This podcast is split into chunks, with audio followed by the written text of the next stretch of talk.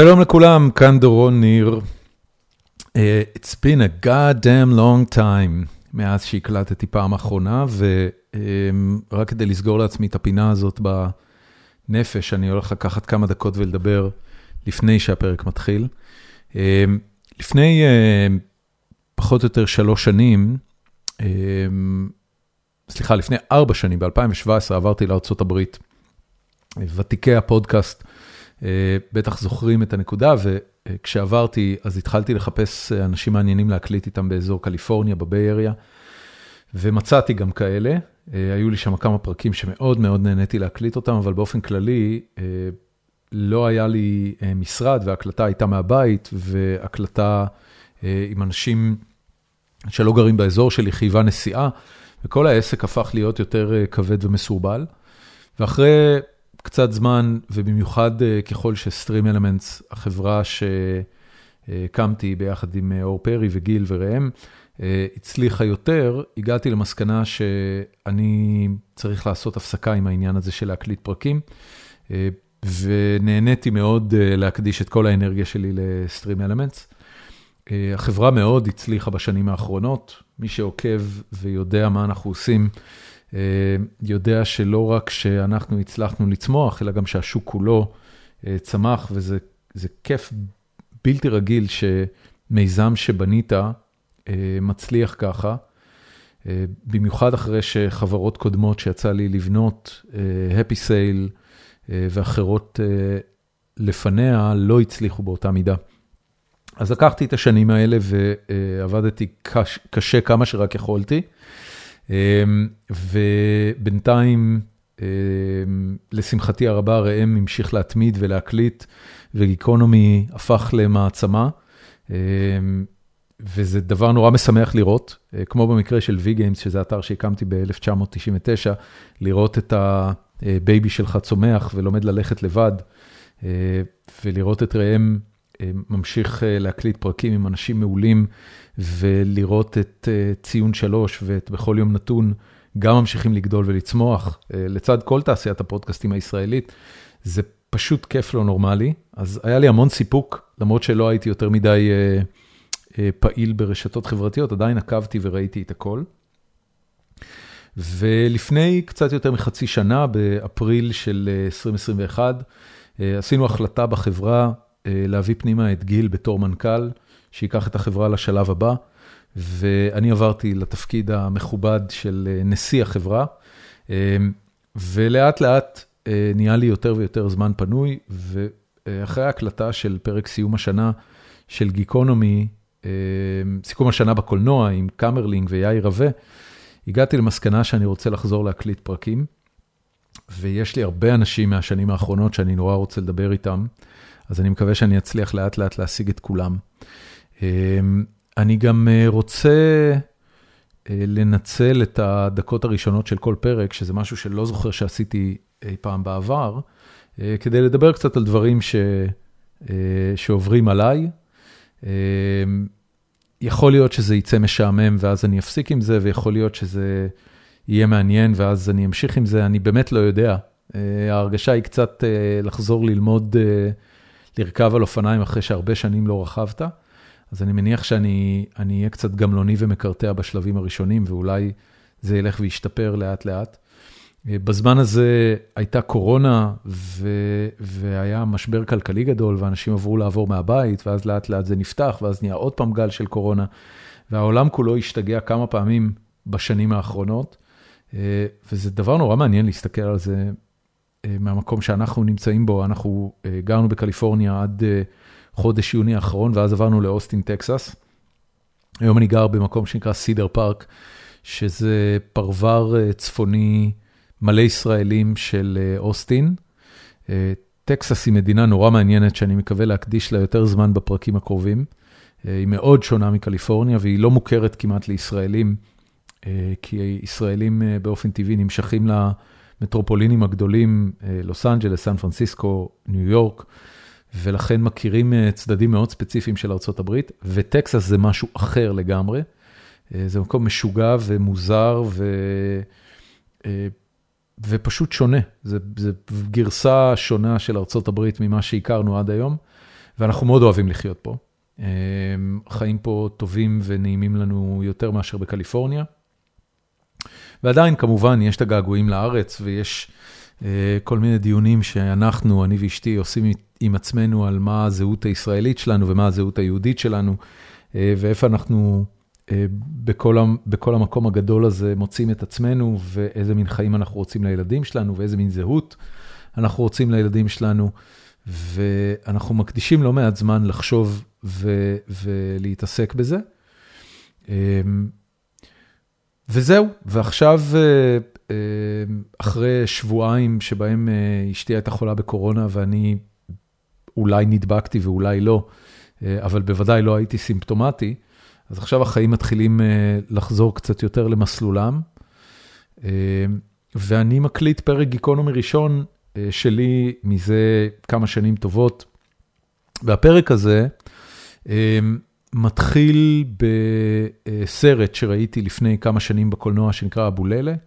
הבמאי שלו, יוני גבע, שהוא בחור מוכשר ומקסים, שאני אגיד ביומרנות מסוימת, אולי קצת מזכיר לי את עצמי, או את מי שאולי יכולתי להיות אם הייתי הולך על קריירה של קולנוע.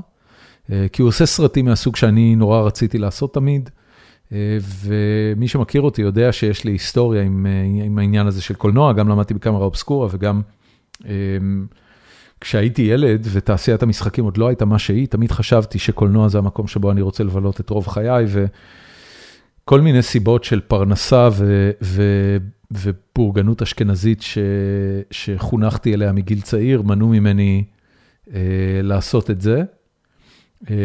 ואני לא מאשים אף אחד, זאת אומרת, זה לגמרי עליי, אבל אבל זה באמת ככה התגלגל. ויוני הלך על זה, הלך ולמד קולנוע ועשה סרטים, ופרץ מחסומים בכל מה שקשור לסרטים מבוססי אפקטים בקולנוע הישראלי, והיום הוא יזם ובעלים של, אחד הבעלים של אולפן הפקות שמפיק אפקטים כאלה, וזה כאילו... לראות דלתות מסתובבות של מישהו שלקח את החיים שלו למקומות ש... שאולי באיזשהו מקום אני הייתי רוצה ללכת אליהם, אבל לא הלכתי, הלכתי למקומות אחרים. והוא כמובן בן אדם מקסים וצנוע ומפוקס, ו... ויש לו צלקות בגב ובנפש מלעשות קולנוע, כמו שיש לכל בן אדם שפגשתי שעושה סרטים. ו... והיה פשוט תענוג לדבר איתו, ותומר קמרלינג, שהוא כמוני גיק של של כל סרטי הפנטזיה והמדע בדיוני והאפקטים שגדלנו עליהם, הצטרף אליי לפרק הזה, גם הוא חולה קורונה, או יותר נכון מחלים מקורונה בימים אלה. אז היה פרק בזום, איכות האודיו היא לא מעולה, אני מקווה שזה לא יפריע לכם יותר מדי. אני רוצה לפני שהפרק יתחיל להגיד כמה תודות. קודם כל, תודה ראשונה גדולה ויקרה לראם. שהחזיק את הדבר הזה שנקרא גיקונומי לאורך השנים, שאני לא הקלטתי פרקים, ושזה בוודאות היה דועך אלמלא רוח היזמות והתשוקה האדירה שלו לנושא. אני רוצה להודות לכל מי ששמח על זה שאני חוזר להקליט פרקים. כש, כשהחלטתי שאני אחזור להקליט פרק, מן הסתם לא ידעתי איך זה יתקבל, ו, ובסיטואציה כזו שאתה חוזר אחרי כמה שנים שלא הקלטת, בינך לבין עצמך, אתה לא יודע באמת אם מישהו זוכר אותך, או צריך אותך, או מתעניין בך, ולמי בכלל אכפת מהדעות שלך ומהפרקים שאתה רוצה להקליט. אבל אז לפני קצת יותר מ-24 שעות פרסמתי פוסט בפורום החיים עצמם של גיקונומי, ומאות לייקים ועשרות תגובות, גם האנשים שמכירים אותי וגם האנשים שלא פגשתי בחיים. וזה נורא חימם לי את הלב, וזה נורא ריגש אותי, וזה נורא שימח אותי, וזה הפך את הפרק הזה למשהו שעוד יותר היה לי כיף לעשות אותו, בידיעה שהוא מתקבל בכזו, בכזו שמחה. אני מקווה שאני אצליח לעשות את זה בהתמדה, אני לא אעשה יותר מפרק בשבוע, ראם מגיע בשבועות מסוימים לשלושה פרקים, מה שגורם לי לחשוב שיש לו כוחות על, ויש לו כוחות על. אז אז אצלי זה יהיה לכל היותר פרק בשבוע. ו... וזהו, שתהיה לכם האזנה נעימה, פרק 507 עם יוני גבע ותומר קמרלינג. I'm back, baby.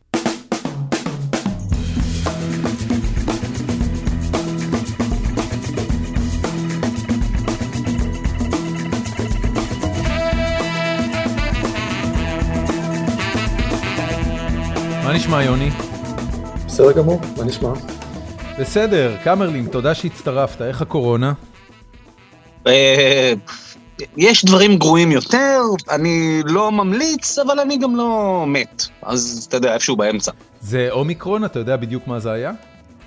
אני לא יודע. אני, זה, אני מעריך שזה היה אומיקרון, כאילו אחרת הייתי בטח כן מת. אה, אז, אז לא, זה, זה די בסדר, זה די בסדר. רגע, אני, אני לא יכול אה, לוותר על הצלילה הפולנית, אז מתי גילית שאתה חולה? אה, אה, זוגתי, החברה שלי, נפלה לגמרי למשכב, בדקה כמה ימים רצוף, התברר שזה זה, שנייה אחרי שהתברר שזה זה, התברר שגם אצלי זה זה. וככה העברנו שבוע, בעיקר בשינה, המון שינה. אוקיי. לא, יוני, לך היה כבר קורונה? אני, אני חושב שכן, אני די בטוח שכן. גם בהתחלה. לא אתה מאלה שכאילו כזה brush it off? היה לי קורונה. ממש כשזה התחיל, אז שותפה שלי לאודיסי, לפרויקט הקודם, אז היא יצאה לאיזה מסיבה, ואחר כך התברר שהיה שם מישהו שהיה לו קורונה, וזה היה לפני שבכלל מישהו הבין מה זה קורונה. מה, אנחנו מדברים על ינואר, אה, ינואר 20? כן, ממש, והיא השתעלה המון, ואז אני השתעלתי איזה שבוע וחצי, וממש, זה היה קשה, ואחר כך חשבתי על זה, אמרתי, וואי, אולי היה לי קורונה, אבל חוץ מזה, אה, לא יודע. לאחרונה הייתי גם עייף, אז אולי היה לי שוב קורונה, אני לא יודע, או שאף פעם לא היה לי. אני לא רוצה לדעת. אתה לא רוצה לדעת? כן. לא, לא אכפת לי. כאילו, לא, אתה יודע, אני לא רוצה לדעת, אולי לא היה לי אף פעם, ואני בסדר, ואולי... התגובה הרגשית של אנשים לאם היה להם או לא היה להם קורונה היא נורא מעניינת. אני מכיר אה, את כל הספקטרום מאנשים שבודקים באובססיביות אה, אה, כל שבוע ואפילו מספר פעמים בשבוע, ו, ועד אנשים שפשוט לא מעניין אותם ולא רוצים לדעת, ו, ויש להם כל מיני תיאוריות לגבי, כמו שאתה אומר, היה לי סימפטומים שהזכירו קורונה. אבל, אבל אני לא מצליח uh, למצוא pattern בזה, זאת אומרת, זה לא שאני אומר, אוקיי, אנשים שהם uh, יותר נועזים ויותר יזמים, יותר רוצים לדעת, כאילו, אני לא, אני לא מצליח עוד למצוא לזה מתאם פסיכולוגי למשהו בתכונות של הבן אדם. ואני לא, אני לא יודע, אגב, אה, אצלנו אשתי הייתה חולה, כנראה אומיקרון, כי היה לה סימפטומים ממש קלים, שכבה במיטה שלושה-ארבעה ימים, אני כמובן ישנתי לידה, לא בוד, כאילו בודדנו את עצמנו מהעולם, אבל לא בודדנו את עצמנו אחד מהשני, ולא חטפתי שום דבר, ו...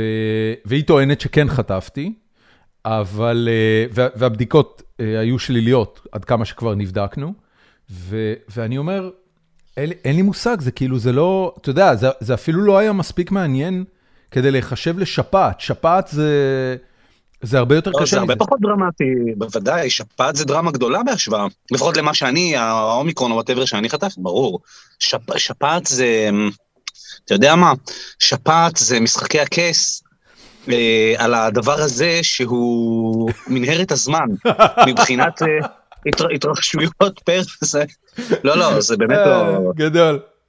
טוב, אה, יוני, אני... שלא לדבר על האפקטים, כן, אם כבר, אם כבר אנחנו פה. כן, בדיוק. אנחנו התחלנו לדבר, כן, כן. יוני, אני, אני, אני רוצה לספר לך, קודם כל, אה, אה, מהרגע שראיתי את הבוללה בקולנוע, ודמעתי בסצנת הסיום, שזה לא קורה לי הרבה בחיים באופן כללי, אבל הגעתי לסצנת הסיום ולא לא פרצתי בבכי, גם הייתי עם הילדים שלי, אז, אז קצת התביישתי, אבל, אבל בוודאות נחנקתי ולחלוכית בעיניים, ו...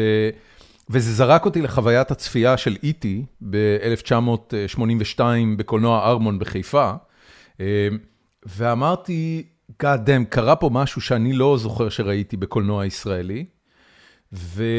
ולא ידעתי כלום עליך, הלכתי מיד, חיפשתי פייסבוק, התחלתי לעקוב אחריך, ולא היה לי באמת סיבה לה... להעיק עליך, אה, עד לאחרונה שהחלטתי שאני אעיק עליך, אבל אני, אני נורא רוצה לשמוע אה, על אבוללה. אה, למרות שזה כבר סרט בן חמש ואפשר לראות אותו חינם במגוון שירותי סטרימינג אינטרנטיים, אני נורא רוצה לשמוע על הסיפור שהוביל לסרט הזה, כי הוא כל כך out of the ordinary למה שהפיקו בארץ אה, ב-20-30 שנה האחרונות, שאני לא הבנתי מאיפה זה הגיע בכלל. קודם כל תודה, זה... לא, אל תצטנע, פשוט תספר. באמת, לא, באמת. באמת, לא, זה... אמ, זה התחיל, אתה יודע, בקצר הייתי צעיר מדי וטיפש מדי וחשבתי, לא הבנתי למה אני נכנס.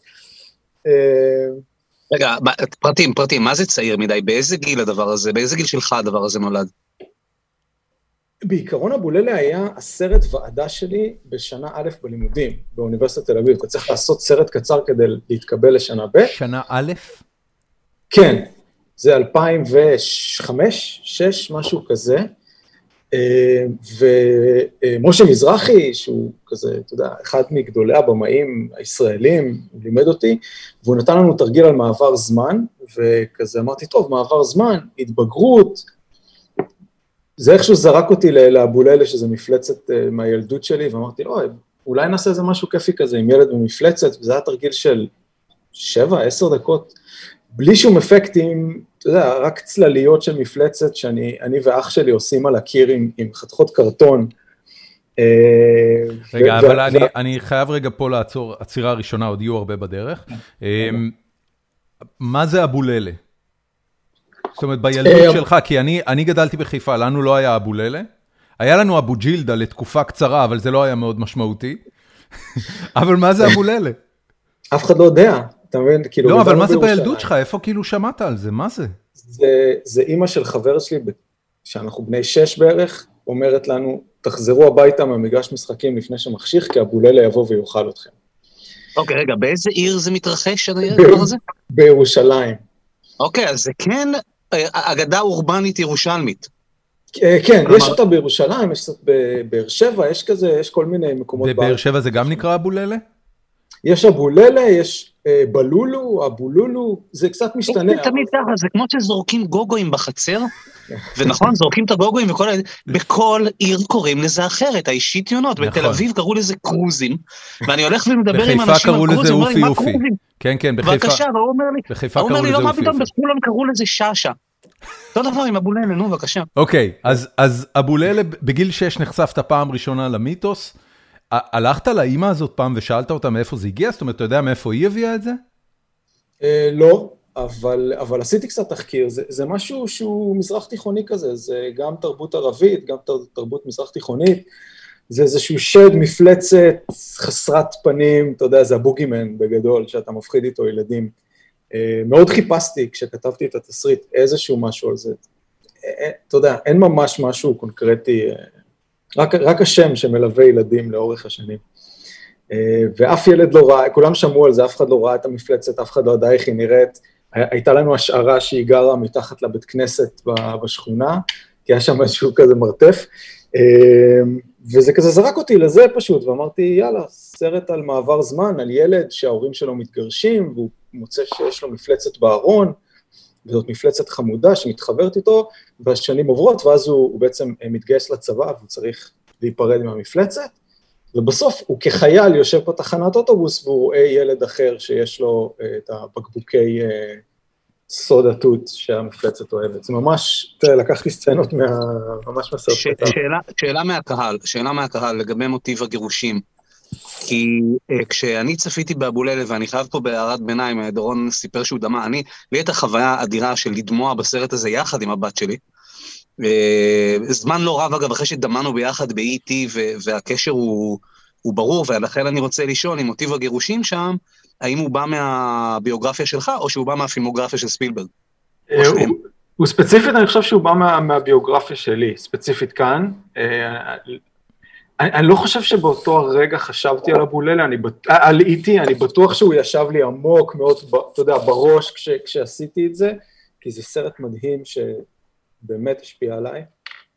אני, כן, אתה יודע, אני צריך, וואי, אני צריך אחד כזה. אמ, אתה יודע, זה אחד הסרטים, זה אחד הסרטים ש... שלמזלנו הדור שלנו לגדול. אמ, אז אז, אז זה הגיע משם, זה הגיע מזה של, אתה יודע, מפלצת פוגשת ילד שיש לו בעיה, זאת אומרת, זה מה שמושך את המפלצות ל, לילדים. אה, וכשסיימתי את הלימודים, שלוש שנים אחר כך, אמרתי, טוב, עכשיו, אתה יודע, אתה מסיים את הלימודים, אתה אומר, אוקיי, הגיע הזמן לעשות פיצ'ר. כשהגשת את הדבר הזה כתרגיל של 7-10 דקות, אה, הוא התקבל באיזה יחס חם במיוחד שגרם לך לחשוב שזה סיפור ששווה לחזור אליו? יחסית כן, זאת אומרת, מאוד אהבו אותו. אתה יודע, עברתי, להפ... עברתי את הוועדה להפקה, זה היה זה. אז כן, זה, זה נתן לי איזשהו משהו כזה, אמרתי וואלה, זה נושא שכאילו כיף לי לעשות, ו...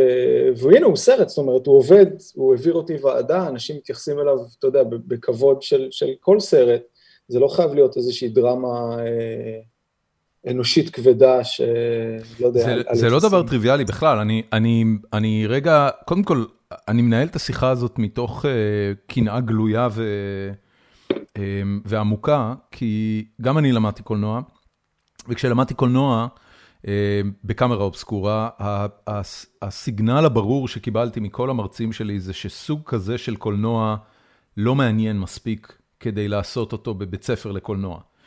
הוא לא, הוא לא עמוק מספיק, אין בו אמירה מספיק משמעותית, כן. הוא לא, אתה יודע, באותה, באותה תקופה, בת ים, ניו יורק, התפוצץ על המסך, ובית הספר של סם שפיגל בירושלים היה המוסד הנחשק ביותר בישראל, והסרטים שיצאו משם היו נורא מקומיים ונורא אישיים ונורא נורא גל חדש.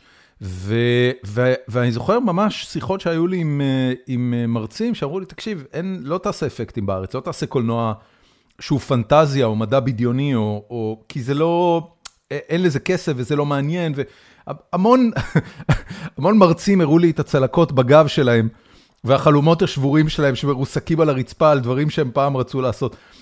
אה, זה היה אחרת איפה שאתה למדת? זאת אומרת, זה, זה, קיבלו את זה יותר טוב?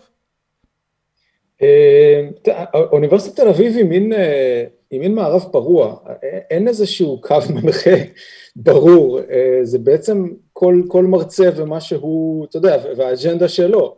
אז היו מרצים ש... פחות התחברו, ואתה יודע, והיו לי דווקא, היו לי מרצים נהדרים, אתה יודע, אהרון קשלס הוא אחד מהם, אחד המרצים שאני הכי אהבתי ללמוד אצלו, שאתה יודע, ההפך, הוא אמר, לך תעשה דברים שאתה רוצה טוב, לעשות. טוב, כן, קשלס הוא, אה, זה קשלס אגב? אה, תומר, אתה בטח יודע. קשלס, קשלס? קשלס, אבל אני לא בטוח שהוא, קשלס? אתה יודע, מעולה. לדעתי הוא נשבר מלתקן. לא, לא, אני לא רוצה לעשות לו עוול. הוא היה בשלושה פרקים אחורה, אה, בגיקונומי. כן. אה, אז אתה אומר, קיבלו את זה סבבה, ואיך לוקחים 7-10 דקות כאלה ועושים מהם סרט? feature, אמ, לא יודע, אתה יודע, אתה יוצא מהחוג לקולנוע ואתה אומר, טוב, עכשיו עושים feature, ואף אחד לא לימד אותך איך לעשות feature או לכתוב feature. באמת? זה לא משהו שמדברים עליו, זאת אומרת, מה? תראה, כן, אבל תחשוב על זה, ההכנה היא בעצם לסרט קצר, זה המקסימום שאתה בעצם מגיע כסטודנט. אה, מעטים אה, סטודנטים אה, כמו דני לרנר שהלכו ועשו סרט feature עם תקציב של סרט קצר שהוא קיבל, אתה יודע. אמ, אין את הבסיס לזה, זה לא יודעים אותך, אוקיי, עכשיו ככה כותבים תסריט של feature, ככה אחר כך מביימים feature, ככה ניגשים לזה, זה תמיד יותר, בוא תעשה סרט קצר, שהוא סצנה, שתיים, בוא, master that קודם כל, ואז, אתה יודע, יום אחד תגיע לפיצ'ר שיש בזה היגיון. אה, אבל, אבל אתה יוצא בלי יותר מדי ידע של איך, איך בכלל לבנות סיפור, אה, לדעתי, איך שאני הרגשתי. אה, ואני שנה שלמה הסתובבתי סביב עצמי עם תסריט, זאת אומרת, היה לי נורא קשה לבנות סיפור שהוא פיצ'ר, מתקשר, אתה יודע, סביב הרעיון הזה שהיה לי של, של ילד במפלצת. אה, אתה אומר, ו- אתה אומר שנה שלמה מסתובב, מה אתה עושה בשנה הזאת? סיימת לימודים, מה, אתה, אתה, אתה מצלם חתונות, אתה, אתה עובד? אה, כן, תראה, בעיקרון יצאתי כזה עם איזושהי הבנה מה, מהחוג לקולנוע, שאם אני רוצה להיות במאי אז אני חייב לביים, ואף אחד לא ייתן לי לביים, אלא אם כן אני אפיק את זה. ו... והדבר היחיד שאני יכול לעשות זה פרסומות דלות תקציב, אז, אז, אז אני ועוד חבר הקמנו חברת הפקות לפרסומות דלות תקציב, רק כדי להישאר, אתה יודע, להישאר על הסוס ולהמשיך לביים ולהמשיך להיות בתעשייה, כי, כי אחרת אתה הולך, אתה יודע, או לצלם חתונות או, או לעבוד בוויקס. Not that there's anything wrong with... למה לעבוד בוויקס? כאילו... את הלצלם חתונות אני מכיר, כי המורה שלי לצילום בקאמרה אובסקורה היה עושה חתונות, והיה תמיד מספר לנו בהתלהבות כמה לומדים מלצלם חתונות. אבל מה הרפרנס לוויקס, אני לא מבין. אה, וויקס, אה, לא יודע, סתם, הרבה חברים שלי עובדים בוויקס, חברה מדהימה. אתה יודע, זה משהו שחבר'ה שהם יוצאים מבית ספר לקולנוע, מאיזשהו רקע קריאיטיבי, אז, כן יש מקומות שאתה יכול לעבוד בהם, שכן צריכים את הקריאיטיב הזה. וויקס חברה, אתה יודע, שעושה המון קריאיטיב, ויש בה המון... אה, כן. טוב, אוקיי. וויקס, וויקס כאיזשהו כותרת. כן, כן, כן, הבנתי, הבנתי. הייטק, הולכים להייטק. הזה של ה... בשלב הזה של הפרסומות אה, דלות התקציב, יש כבר תסריט ל feature לאבוללה, או שזה גם עוד מוקדם מדי? אה, אחרי שנה היה לי תסריט כבר, הוא היה ממש גרוע. ממש גרוע. וכן, אתה יודע, כאילו הייתי כזה. מה היה גרוע בו? זאת אומרת, אתה היום יודע לנתח את זה, אני מניח, בכלים יותר מתקדמים ממה שהיה לך אז, מה זה אומר שהתסריט היה גרוע? אה, מבנה. מה? לא, לא היה לו קליימקס, הוא לא היה מעניין מספיק, לא היה דחקות, היה חסר לך פאנצ'ים, מה? לא היה לו, כן, תשמע, לא היה לו את המבנה הקלאסי של שלוש מערכות, הוליוודי, אתה יודע, ש, ש, ש, שעל בסיסו בנויים כל הסרטים הגדולים האלה שאנחנו אוהבים. ועד שלא, במקרה נתקלתי בספר שנקרא Save the Cat, שפשוט זה, זה כאילו for dummies, זה אומר לך אוקיי, בוא תראה מה זה שלוש מערכות, בוא נסביר לך איך הולכים בתוכן, מה הנקודות, עכשיו בוא תסני...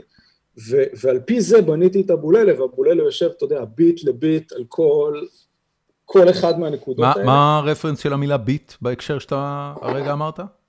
אתה יודע, מתי, אחרי כמה דקות עוברים למערכה שנייה, מתי יש את האירוע המחולל, את המאורע המחולל, מתי אנחנו נכנסים, מתי נכנס הסיפור משנה, איך הוא משתלב, אה, מה זה קליימקס, מה זה אנטי קליימקס, מה, אתה יודע, איך, איך, מה קורה בסיפור, איך, איך הסיפור בנוי, ובסופו של דבר... שווה להגיד אה, לטובת אה, מאזיננו פה בהערת ביניים חשובה, ש-Save the Cat יצא בעברית סוף סוף, כהצילו את החתול, לפני לדעתי בערך שנה וחצי או שנתיים, וניתן להשיג אותו, וכן, הטוטוריאל אה, בשפת אימנו.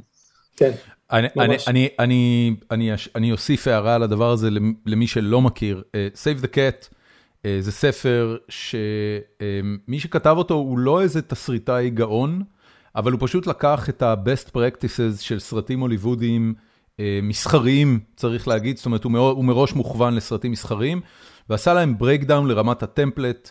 אה, אה, ונורא מסדר את הראש על איך סרטים הוליוודיים אה, מסחריים, מצליחים, צריכים להיות בנויים. הוא הוא לא...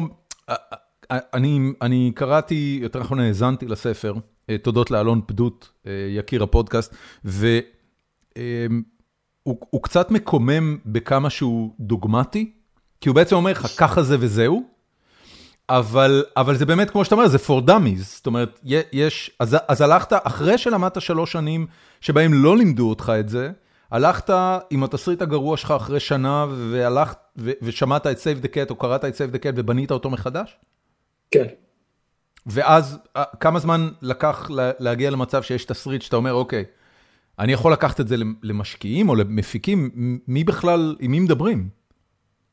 אה, לקח בערך חושב שנה, שנה וחצי, לא, שנה, כי, כי הסיפור היה שם, זה פשוט עזר לי נורא לסדר אותו.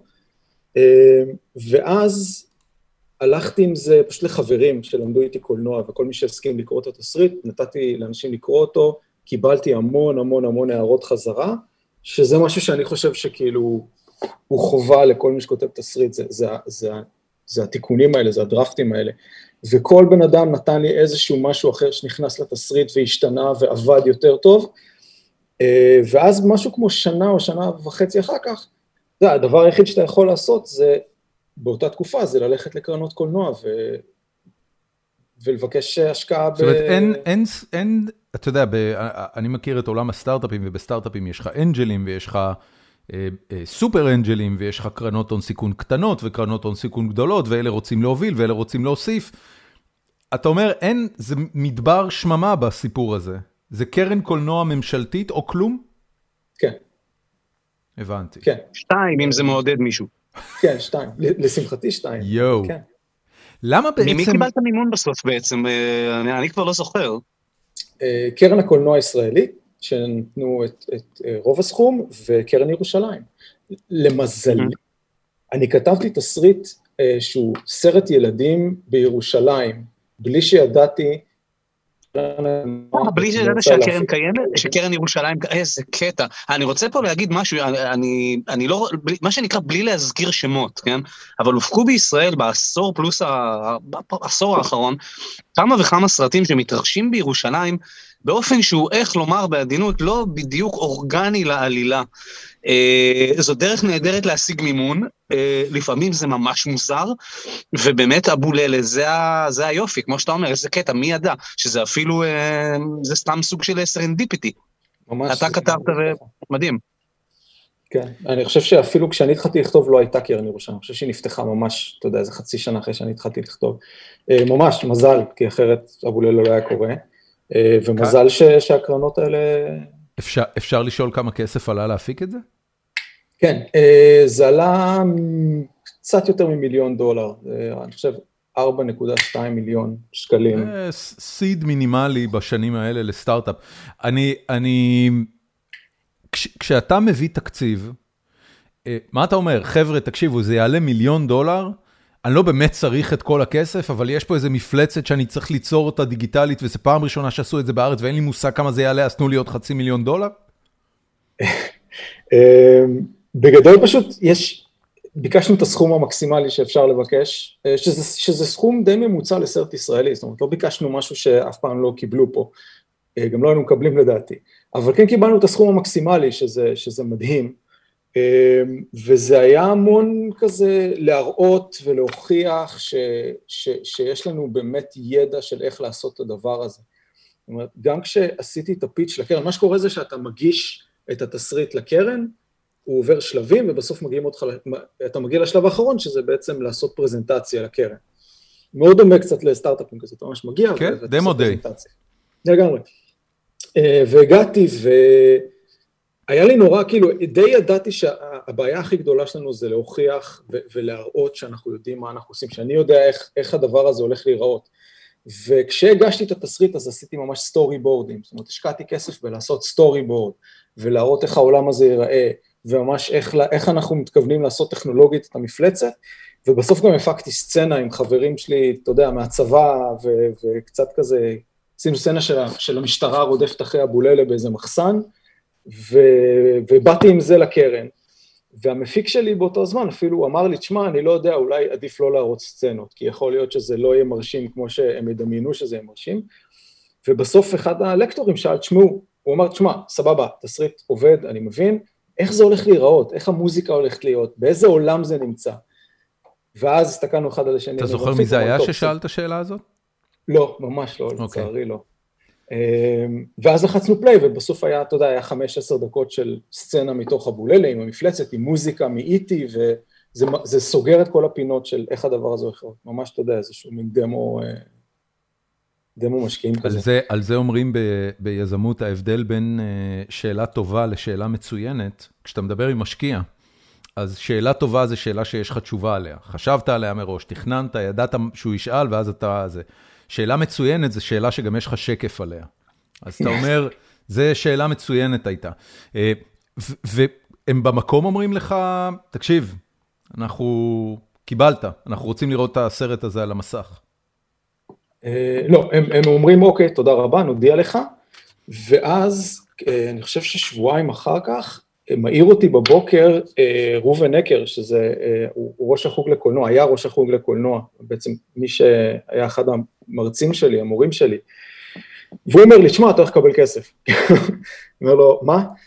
ומסתבר ש, שראש הקרן התקשר לשאול עליי, זאת אומרת, הוא אומר, אוקיי, תקשיב, יש לי את הנודניק הזה שבא לפה עם, עם איזשהו רעיון מופרע לסרט, מי זה? מה, אתה תספר לי עליו, שווה בכלל אה, לסכן על את הכסף, ואתה יודע, מההיכרות שלי עם זה שעשיתי, הייתי תלמיד שעשה דברים וזה, אז, אז כאילו הוא אמר לו, כן, תשמע, זה מישהו שמותר, אתה יודע, כדאי, אתה, אתה, כדאי לך לקחת עליו את הסיכון, וזה באמת משהו שמאוד עזר למכור את זה, כי בסוף זה היה סיכון מטורף לעשות את הסרט הזה, זאת אומרת... אני רוצה לשאול אותך בדיוק על עניין הסיכון פה, בארצות, אפילו, אפילו היום, אפילו בהוליווד, יש שלב שמדברים עליו כ-proof of concept. זאת אומרת, בוא תראה לי שהצד הוויזואלי, אה, הקונספט הוויזואלי בכלל עובד. כשמדובר במשהו שהוא groundbreaking. עכשיו, אני לא יודע כמה ממאזיננו ראו את אבוללה, אבל אבוללה מלכתחילה, יש בו שילוב בטכניקה מעורבת, שאגב, אני נתקלתי במעט מאוד אה, סרטים שהלכו לכיוון הזה, ואני שובר את הראש למה לא הולכים לכיוון הזה, שבה אנחנו בעצם רואים על המסך, אנחנו רואים על המסך שחקן בתוך, בתוך תחפושת בתור התחלה.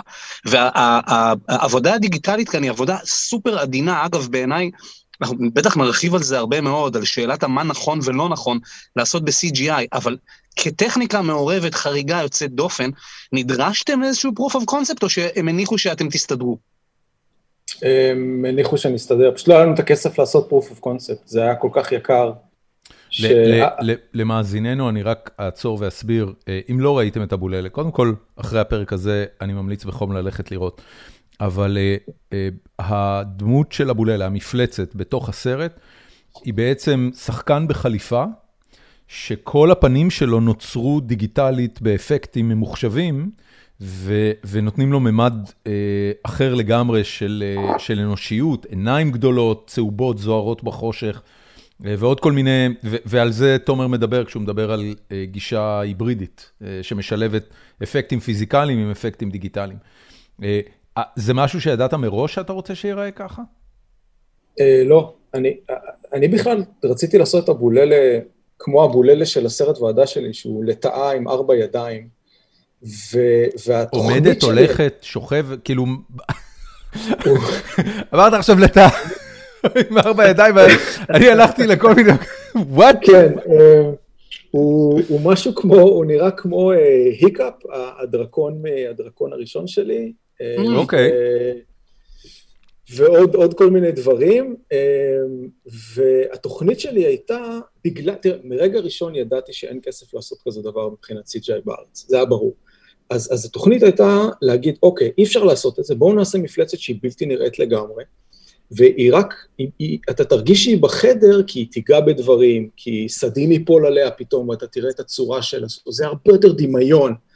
אה, כזה קצת כמו הרווי, היה, הייתה סדרה כזאת ישנה על מישהו שמדמיין שיש לו חבר, אה, דמיוני, לו חבר דמיוני ארנב ענק. נכון. אה, זה, זה במקור היה סרט עם, אה, עם ג'ימי סטיוארט. סרט עם ג'ימי סטיוארט, כן, בוודאי. כן, כן, כן, כן, בדיוק. אז זאת הייתה התוכנית, ו, ובסוף מה שהסתבר זה שלא היה מספיק, אין לנו אפילו מספיק כסף לעשות את זה. זאת אומרת, כמות CGI שעדיין צריכים, אין לנו כסף בשבילה. וזה באמת גם הקפיא את הפרויקט לחצי שנה, זאת אומרת, אמרו לנו, אוקיי, חבר'ה, תחזרו עם, עם תשובות יותר טובות.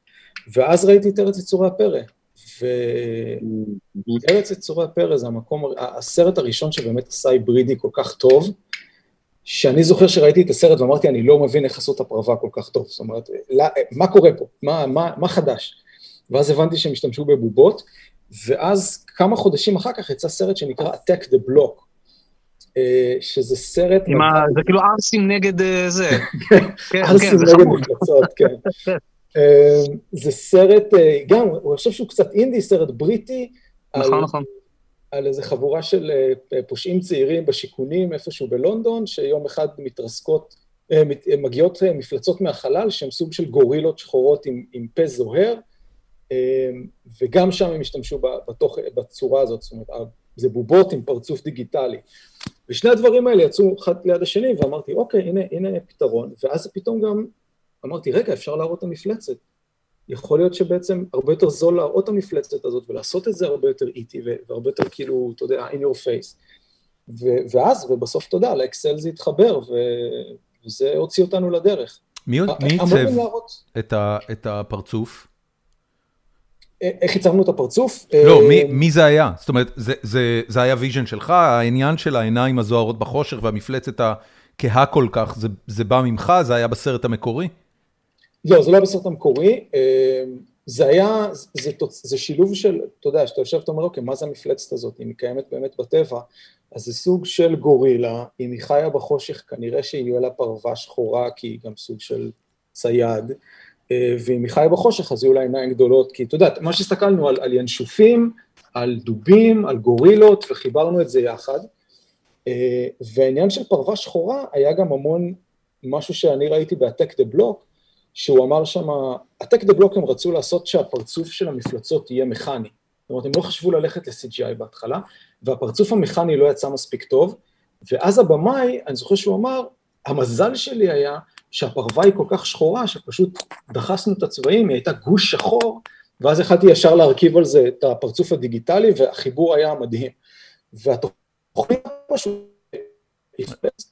היה לנו, היה לי, יוני, היה לי היקאפ קטן, אז תחזור על המשפט האחרון. אה, אמרתי שהתוכנית הייתה בעצם לגבות את עצמנו מבחינת CGI, שאם הפרצוף לא יישב טוב ולא יתחבר טוב, נוכל תמיד להקהות את כל התמונה, לעשות את הפרווה הרבה יותר שחורה, שהגולל יהיה איזשהו גוש שחור של חושך, רק עם פרצוף כזה שרואים עיניים ופה, ואתה יודע, ממש לגבות את עצמנו, כי לא ידענו כמה טוב זה יתחבר, ואתה יודע, סנובול עשו עבודה שאני נדהמתי ממנו. סנובול סטודיוס, אה, חברה אה, של אה, אפקטים וסדרות אנימציה ישראליות, ערן בראל, אם אני לא טועה, המנכ"ל והמייסד. ערן בראל ויוני כהן, כן. ויוני כהן, שעכשיו אגב יש להם כבר כמה שנים סניף בקנדה ועושים חיל יחסית לצוות ישראלי שבא בישראל. הם, אני, אני רוצה רגע, אתה יודע, אתה, אתה מדבר ו, ואתה מתאר תהליך, אני לא אגיד נטול בעיות, אבל, אתה מאוד לא אמוציונלי סביב הבעיות שחווית, כשכל אחד מהדברים שאתה מתאר בדרך, אין כסף, לא יודעים אם זה יעבוד, נשמע כמו משהו שיכול למוטט אותך ואת כל הפרויקט. זאת אומרת, זה, מה זה, זה, זה, זה רכבת הרים של שלוש שנים של הפקה? מאיפה בכלל מגיעים ל... לחוסן הנפשי לעבור את כל הדבר הזה? אה, אתה גדלת בבית יזמי? אמ, גדלתי בבית יזמי, אה, גדלתי, אני חושב שכן, אימא שלי היא כזה עצמאית, הייתה המון שנים. אה, זה פשוט עניין כזה של, אתה יודע, אתה, אתה כבר, אתה, זה, אתה יודע, invested capital כזה, שאתה כבר השקעת בזה כל כך הרבה זמן, שאתה אומר, או שאני, אתה יודע, או שאני הולך עם זה עד הסוף, או שאני מת עם זה, ו, ותמיד היה איזשהו משהו שקרה, שאיכשהו, אתה יודע, שינה דברים. אני, אתה יודע, גם איפשהו בדרך שם, אה, המפיק שהיה איתי, שקיבל איתי את הכסף, החליט שהוא עובר לפרויקט אחר, כי היה לו לא ברור איך הולכים להפיק את זה, אז נפרדתי ממנו, ואז איבדתי את הכסף שקיבלתי מהקרן, כי אתה לא יכול להחליף מפיק, אז אתה צריך להגיש מחדש, אז הגשתי שוב את הכל מחדש. עם מפיק חדש. אתה יודע, עוד חצי שנה. כן, עם מפיק חדש, שגם, אתה יודע, זה מין, שוב, איזשהו מזל כזה שאיתן מנצורי, שהוא היה מפיק של ארי פולמן, והפיק עם ארי פולמן את כנס העתידנים, זה מפיק צעיר עם המון ביצים, שבא מאנימציה, שאתה יודע, ש, שמה שאני אומר לו לא נשמע לו כמו מדע בדיוני, הוא אומר, אוקיי, אני יכול להבין איך, איך אפשר לעשות את זה. אתה יודע, כשרוחו של ארי פולמן שורה מעל כל הדבר הזה, שהוא אומר, משכנתי את הבית שלי והלכתי לעשות את ולסים בשיר, אז פתאום, אתה יודע, מצאתי עוד שותף לדרך שמאוד האמין בזה, וזה דחף את זה קדימה. וכל פעם זה היה כזה מין צעד אחורה, צעד וחצי קדימה, אז תמיד הרגיש שמשהו קורה, אם, אם מתקדמים או, או מתרחקים מהמטרה, אז...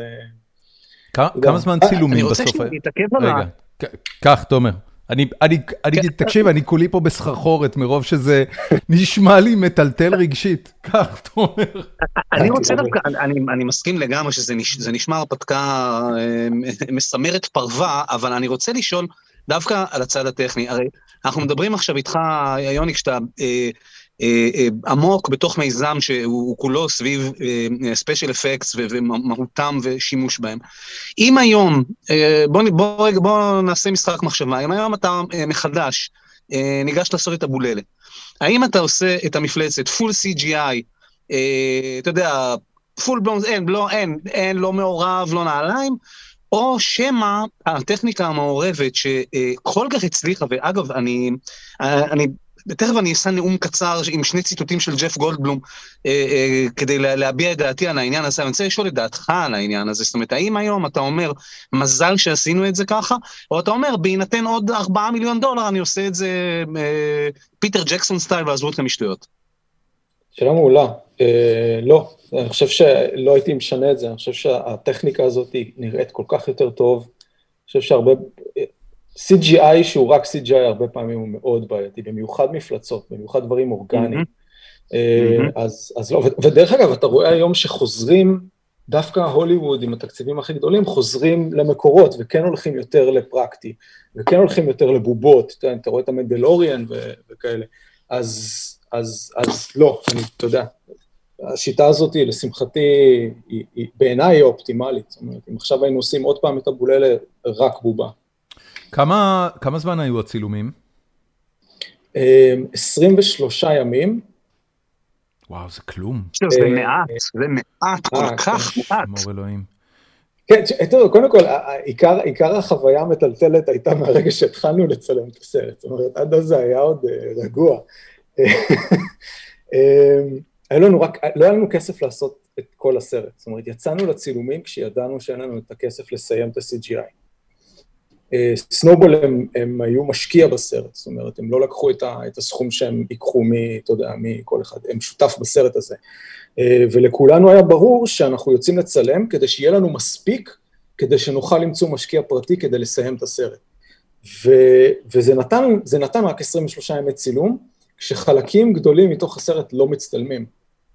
אה, ו, ואנחנו יודעים שאנחנו מסיימים לצלם 23 ימים, מתחילים לערוך ישר, תוך כדי הצילומים, כדי שיהיה לנו משהו להראות, כדי שנוכל ללכת ולנסות למצוא את המשקיע הפרטי ש, שיסגור לנו את, ה, את התקציב, שנוכל לעשות את הסרט.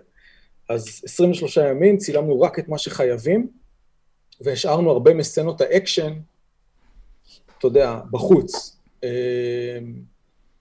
ו... ואנחנו מסיימים לצלם, ואחרי שבוע, הקרן, קרן הקולנוע, מתקשרים, אומרים, אוקיי, תקשיבו, סיימתם לצלם, סבבה, שבוע הבא אתם פה מראים לנו rough cut. ש... שבדרך כלל זה כמה חודשים אתה מקבל... רפקאט, למי שלא יודע מבין מאזיננו, זה גרסה ארוחה ראשונה של אה, הסצנות שצולמו עד עכשיו, קוראים לזה רפקאט כי זה קאט מלשון עריכה, ורף בגלל שזה נראה כמו תחת הרבה פעמים. לגמרי. זה... אז, זה, אז, זה... אז עשיתם את זה? כאילו הגעתם עם גרסה? איך זה נראה? כן, זה... המשקיע הראשי שלך רוצה לראות מה קורה, אתה ישר הולך להראות לו, אה, זה נראה זוועה, זה היה איום ונורא, זה היה... אתה יודע, היה גם זה סרט שבאמצע שלו, קודם כל רואים בן אדם בתוך חליפה של גורילה גדולה, אין שם שום CGI, זה נראה מגוחך. אמ, ו, ומוזיקה מ-E.T. ומלוסט, ושומעים אותי אומר לפעמים קאט, ויש כותרות שאומרות כאן תבוא סצנה שבה הילדים והבוללה בורחים מהבית ספר, וזה ממשיך סצנה אחת, זה איום ונורא, זה באמת החוויה צפייה הכי קשה שהייתה לי בחיים. והסרט מסתיים, והם יושבים, אה, קטרי ודוד וכל מי שהיה אה, ראש הקרן אה, קולנוע, והם מרוצים, הם ממש, הם ממש שמחים, ואני לא מבין למה, ואומרים, תשמעו, היינו 50-50 על זה שלא יצא פה כלום.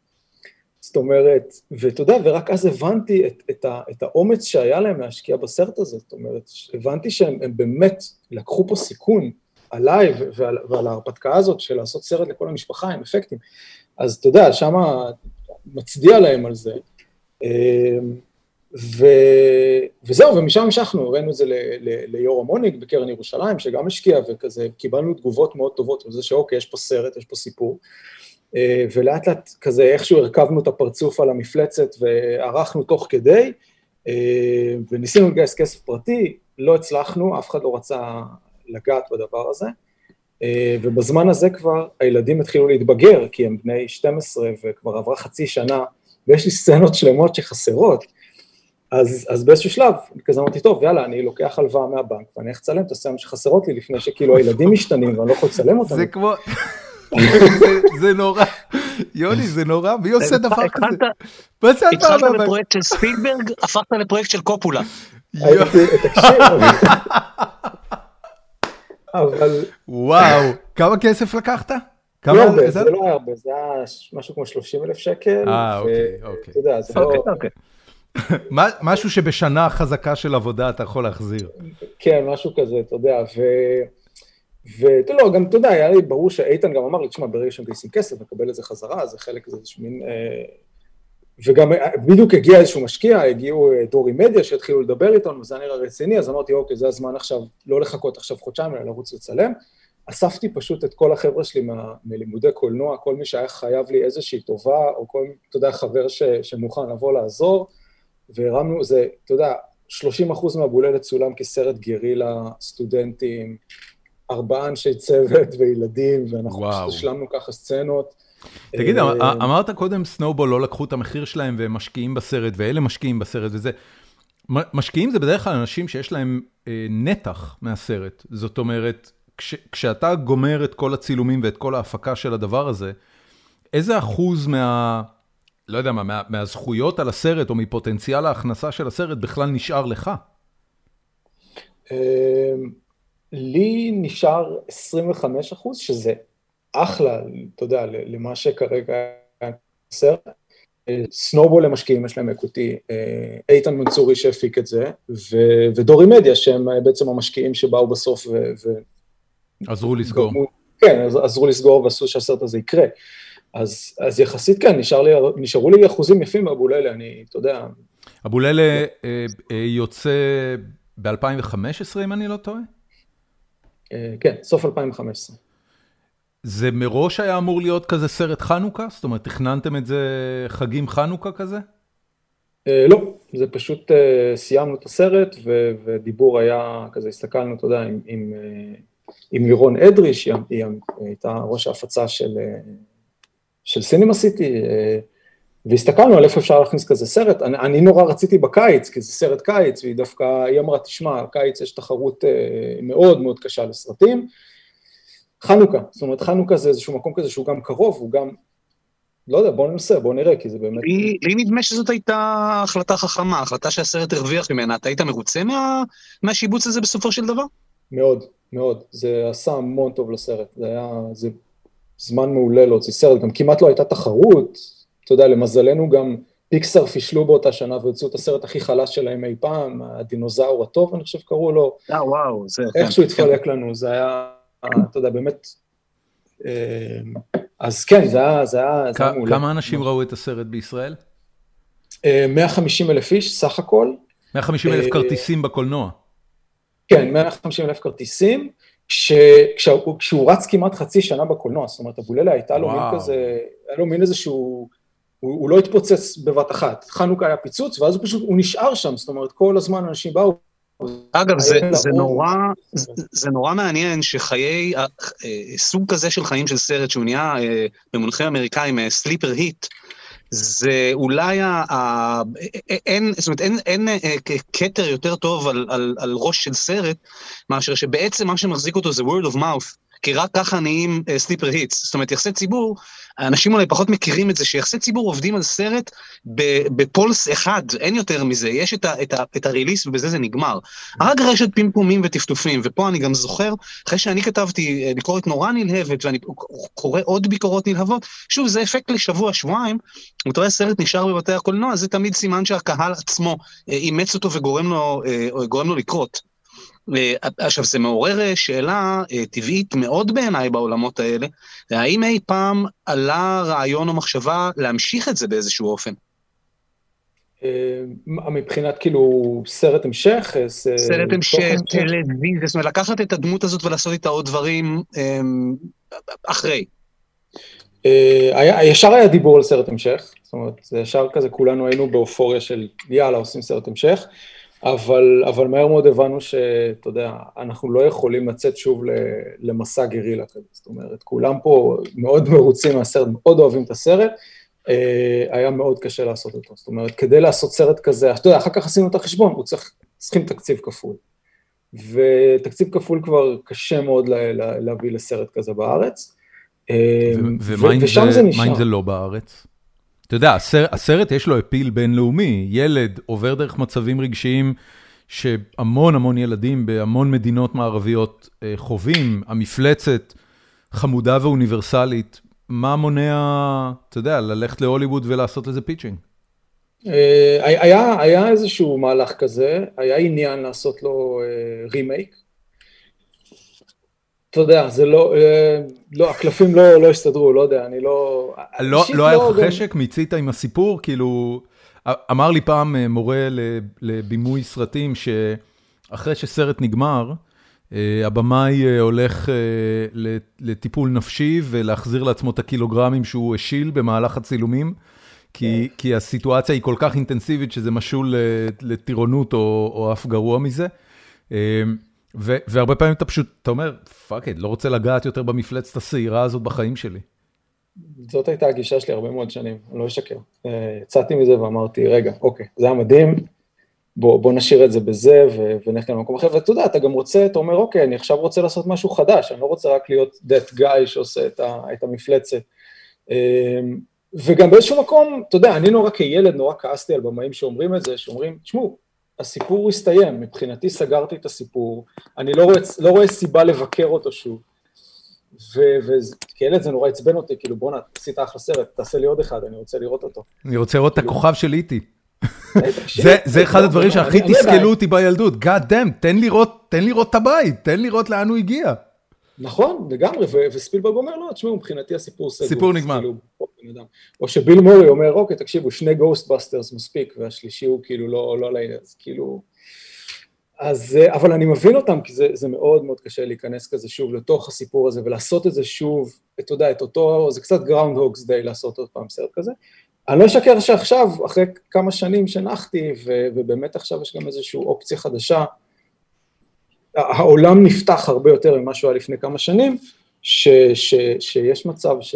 כאילו, אני מאוד רוצה לנסות להרים איזשהו משהו כזה עם אבוללה, אני כן חושב שזה סיפור שיכול להיות מקסים. אז, אז אני רוצה רגע, אמ, אתה יודע, אנחנו, אנחנו נמצאים על ה timeline פחות או יותר ב... מה זה, סוף 2016, אמצע סוף 2016, אבוללה מיצה את הריצה שלו בתיאטראות. הוא יוצא, ב, הוא יוצא בווידאו, הוא יוצא ב... כאילו, אני לא... מה היה אז? היה בכלל סטרימינג אז? אה, היה, היה כזה yes VOD ו, וכאלה. אה, שבוע אחרי שהוא יצא ל-yes VOD, אז כבר היה לינק של צפייה ישירה גם בכל מיני, אתה יודע, אתר סרט, אז זה אומר שהוא אה, בסטרימינג. כן.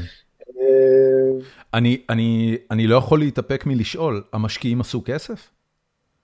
אה, כן, הוא החזיר את ההשקעה שלו, הוא החזיר את ההשקעה שלו, פלוס הוא, הוא נחשב סרט שאתה יודע, שהצליח לשמחתנו הרבה מאוד. אגב, הנתון הזה, הנתון של 150 אלף כרטיסים לסרט ביקורים בישראל, הוא חריג ממילא.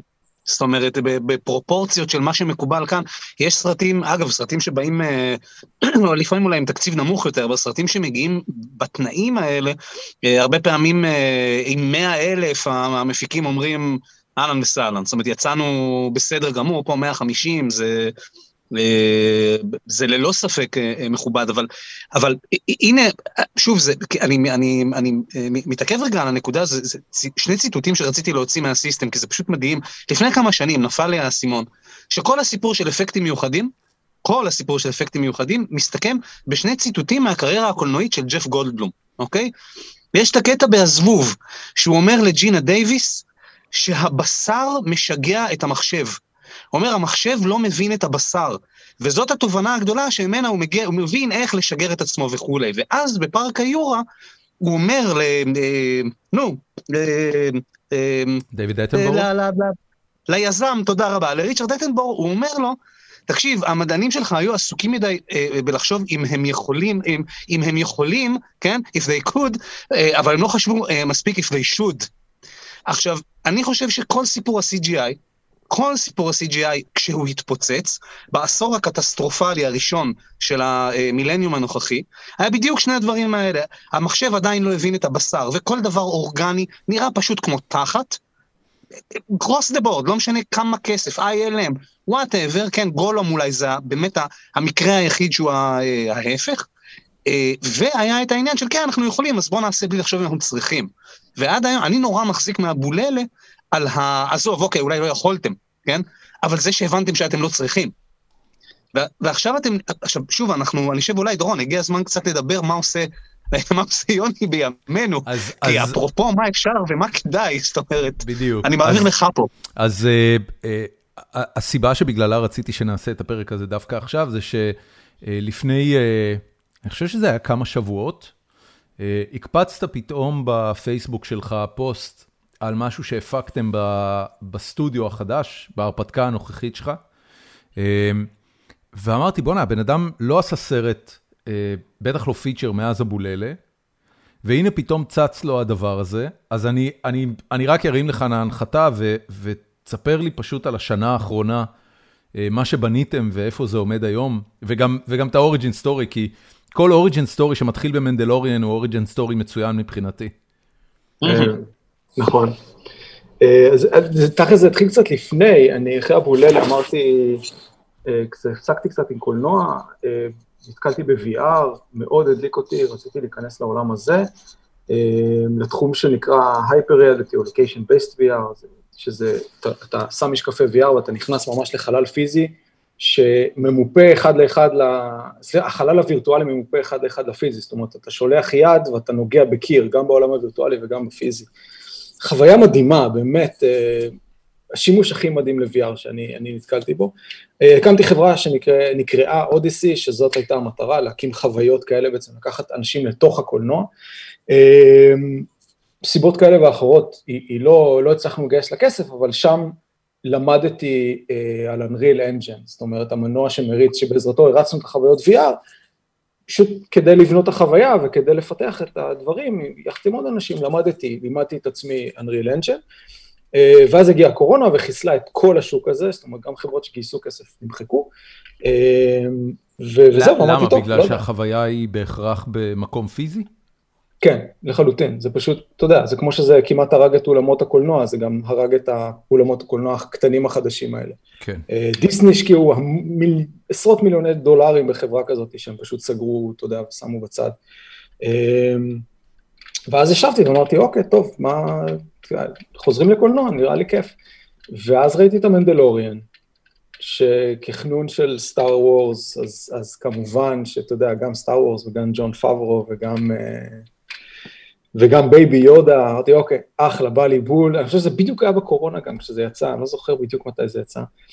אה, ראיתי את הסדרה, מאוד נהניתי כגיק של Star Wars, אה, לא היה לי מושג שהם השתמשו בה בטכנולוגיה כל כך חדשנית.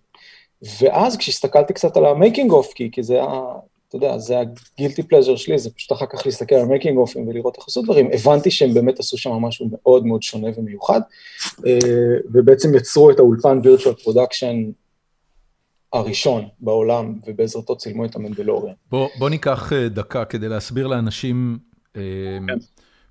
משהו באופן כללי על הפקת סרטים. אה, בהיסטוריה של הקולנוע, זמן קצר אחרי שהמציאו את המצלמות, התחילו להמציא את האולפנים. האולפן בעצם היה חלל מאוד מבוקר מבחינת תאורה וסט. וזה היה יותר כמו לצלם תיאטרון. חלק מאוד מאוד גדול מהסרטים, מערבונים, מיוזיקלס לאורך שנות ה-40 וה-50 צולמו באולפנים. אה, ואפילו זכו לכותרת שיטת האולפנים, כי זה ממש היה אה, שיטה תעשייתית להפקת סרטים. ואז, כשהגיע הגל החדש בשנות ה-60, המצלמות שוב יצאו החוצה, אה, צלמים ובמאים התחילו לצלם בלוקיישנים. והבעיות שבאות עם צילום בלוקיישנים, האור המתאים, קונטיניויטי בין יום ליום, כל החרא שזה מביא איתו, אה, צצו וצפו שוב ושוב, ובאיזושהי נקודה התחילו עוד פעם לחזור לאולפנים, כשהפתרון למה עושים עם, ה, עם הרקע בעצם, איך גורמים לזה לא להיראות כמו אה, צעצוע, אה, היה או מסך ירוק, או בשלב מתקדם יותר, מסכי לד ענקיים שאתה שם אותם ברקע, ומציג עליהם איזשהו סרטון וידאו בזמן שהדמויות מצטלמות. הבעיה עם אותם מסכי לד, זה שהווידאו שאתה מריץ ברקע, לא זז באופן פרופורציוני כשאתה מזיז את המצלמה, זאת אומרת, זה מאוד מקשה עליך לעשות תנועות מצלמה בתוך אולפן כזה, כי בתכלס אתה רואה שהרקע הוא, הוא וידאו, אם אתה מנסה להזיז את המצלמה והרקע לא באמת זז, העין שלנו מאוד מאוד רגישה לפרספקטיבה הזו. ופה נכנסת טכנולוגיה תלת מימד, מה שציינת קודם, אנריל, אחד ממנועי התלת מימד המובילים בעולם, אה, שהרבה מאוד משחקים מופקים באמצעותו, וממה שאתה תיארת לי, אתם בעצם בונים מודל תלת מימדי, מריצים אותו על מסך לד ברקע, ושמים חיישנים על המצלמה, שכשהמצלמה זזה, הרקע זז בצורה שנותנת תחושה תלת מימדית. זה, זה מה שהחבר'ה במנדלוריאן אה, עשו? זה הפיצוח שלהם? כן. והם הראשונים בעצם, בעולם שעשו את זה? אה, הם הראשונים שעשו את זה מסחרי, יש, אתה יודע, יש איזשהו סטודנט שעשה את זה שנה לפני, ועוד מישהו שאומר שהוא עשה את זה, אבל הם לקחו את זה ועשו את זה. אתה אומר שנה לפני, על, על, איזה, על איזה, זאת אומרת, כמה זמן? זה, זה חדש לחלוטין, אתה מדבר על משהו מהשלוש שנים האחרונות? כן, לגמרי, לחלוטין. זה, זה הכל הגיע עם ה-VR. זה בסוף, הטריק הוא, הוא לעשות את ה tracking למצלמה, לעשות את הכל ב real time, זאת אומרת, אם אתה מזיז את המצלמה ימינה, אז הפרספקטיבה של כל מה שהיא רואה על המסך גם זז, אתה יודע, זז שמאלה בפרספקטיבה הנכונה. בוא, בוא, בוא נשים את זה רגע בפרופורציה של ההיסטוריה של האפקטים המיוחדים, כי כמו שזה נראה וכמו שזה אה, מתואר, אנחנו בעצם, הקונספט של motion control, שבעצם אפשר את ה, אה, בכלל את הפריצת דרך לתוך אפקטים כמו שאנחנו מכירים אותם, של מצלמה שיכולה לחזור על אותה תנועה אה, אלף פעם על זרוע רובוטית ולהסתנכרן עם תנועה של מוד... בעצם מדובר בפיתוח של אותו רעיון של motion control, רק שהפעם זה הפוך. נכון? אם אני כן. מבין נכון את התפיסה. בדיוק, כן.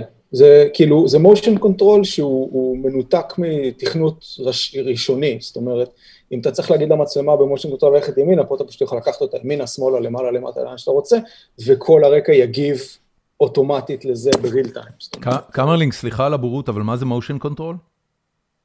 motion control בגדול זאת ההמצאה הגדולה של ILM. אה, ILM חברה, חברת האפקטים, Industrial Light and Magic, חברת האפקטים של לוקאס, שאחרי זה אה, ליוותה אותו ואת ספילברג בכל הסרטים שהם עשו לאורך ה-80's וה-90's. לא, יפה, ו-ILM המציאה את ה... את ה גם כשהיא הייתה בחיתוליה, זו הייתה טכנולוגיה שהתבססה על צילום רובוטי.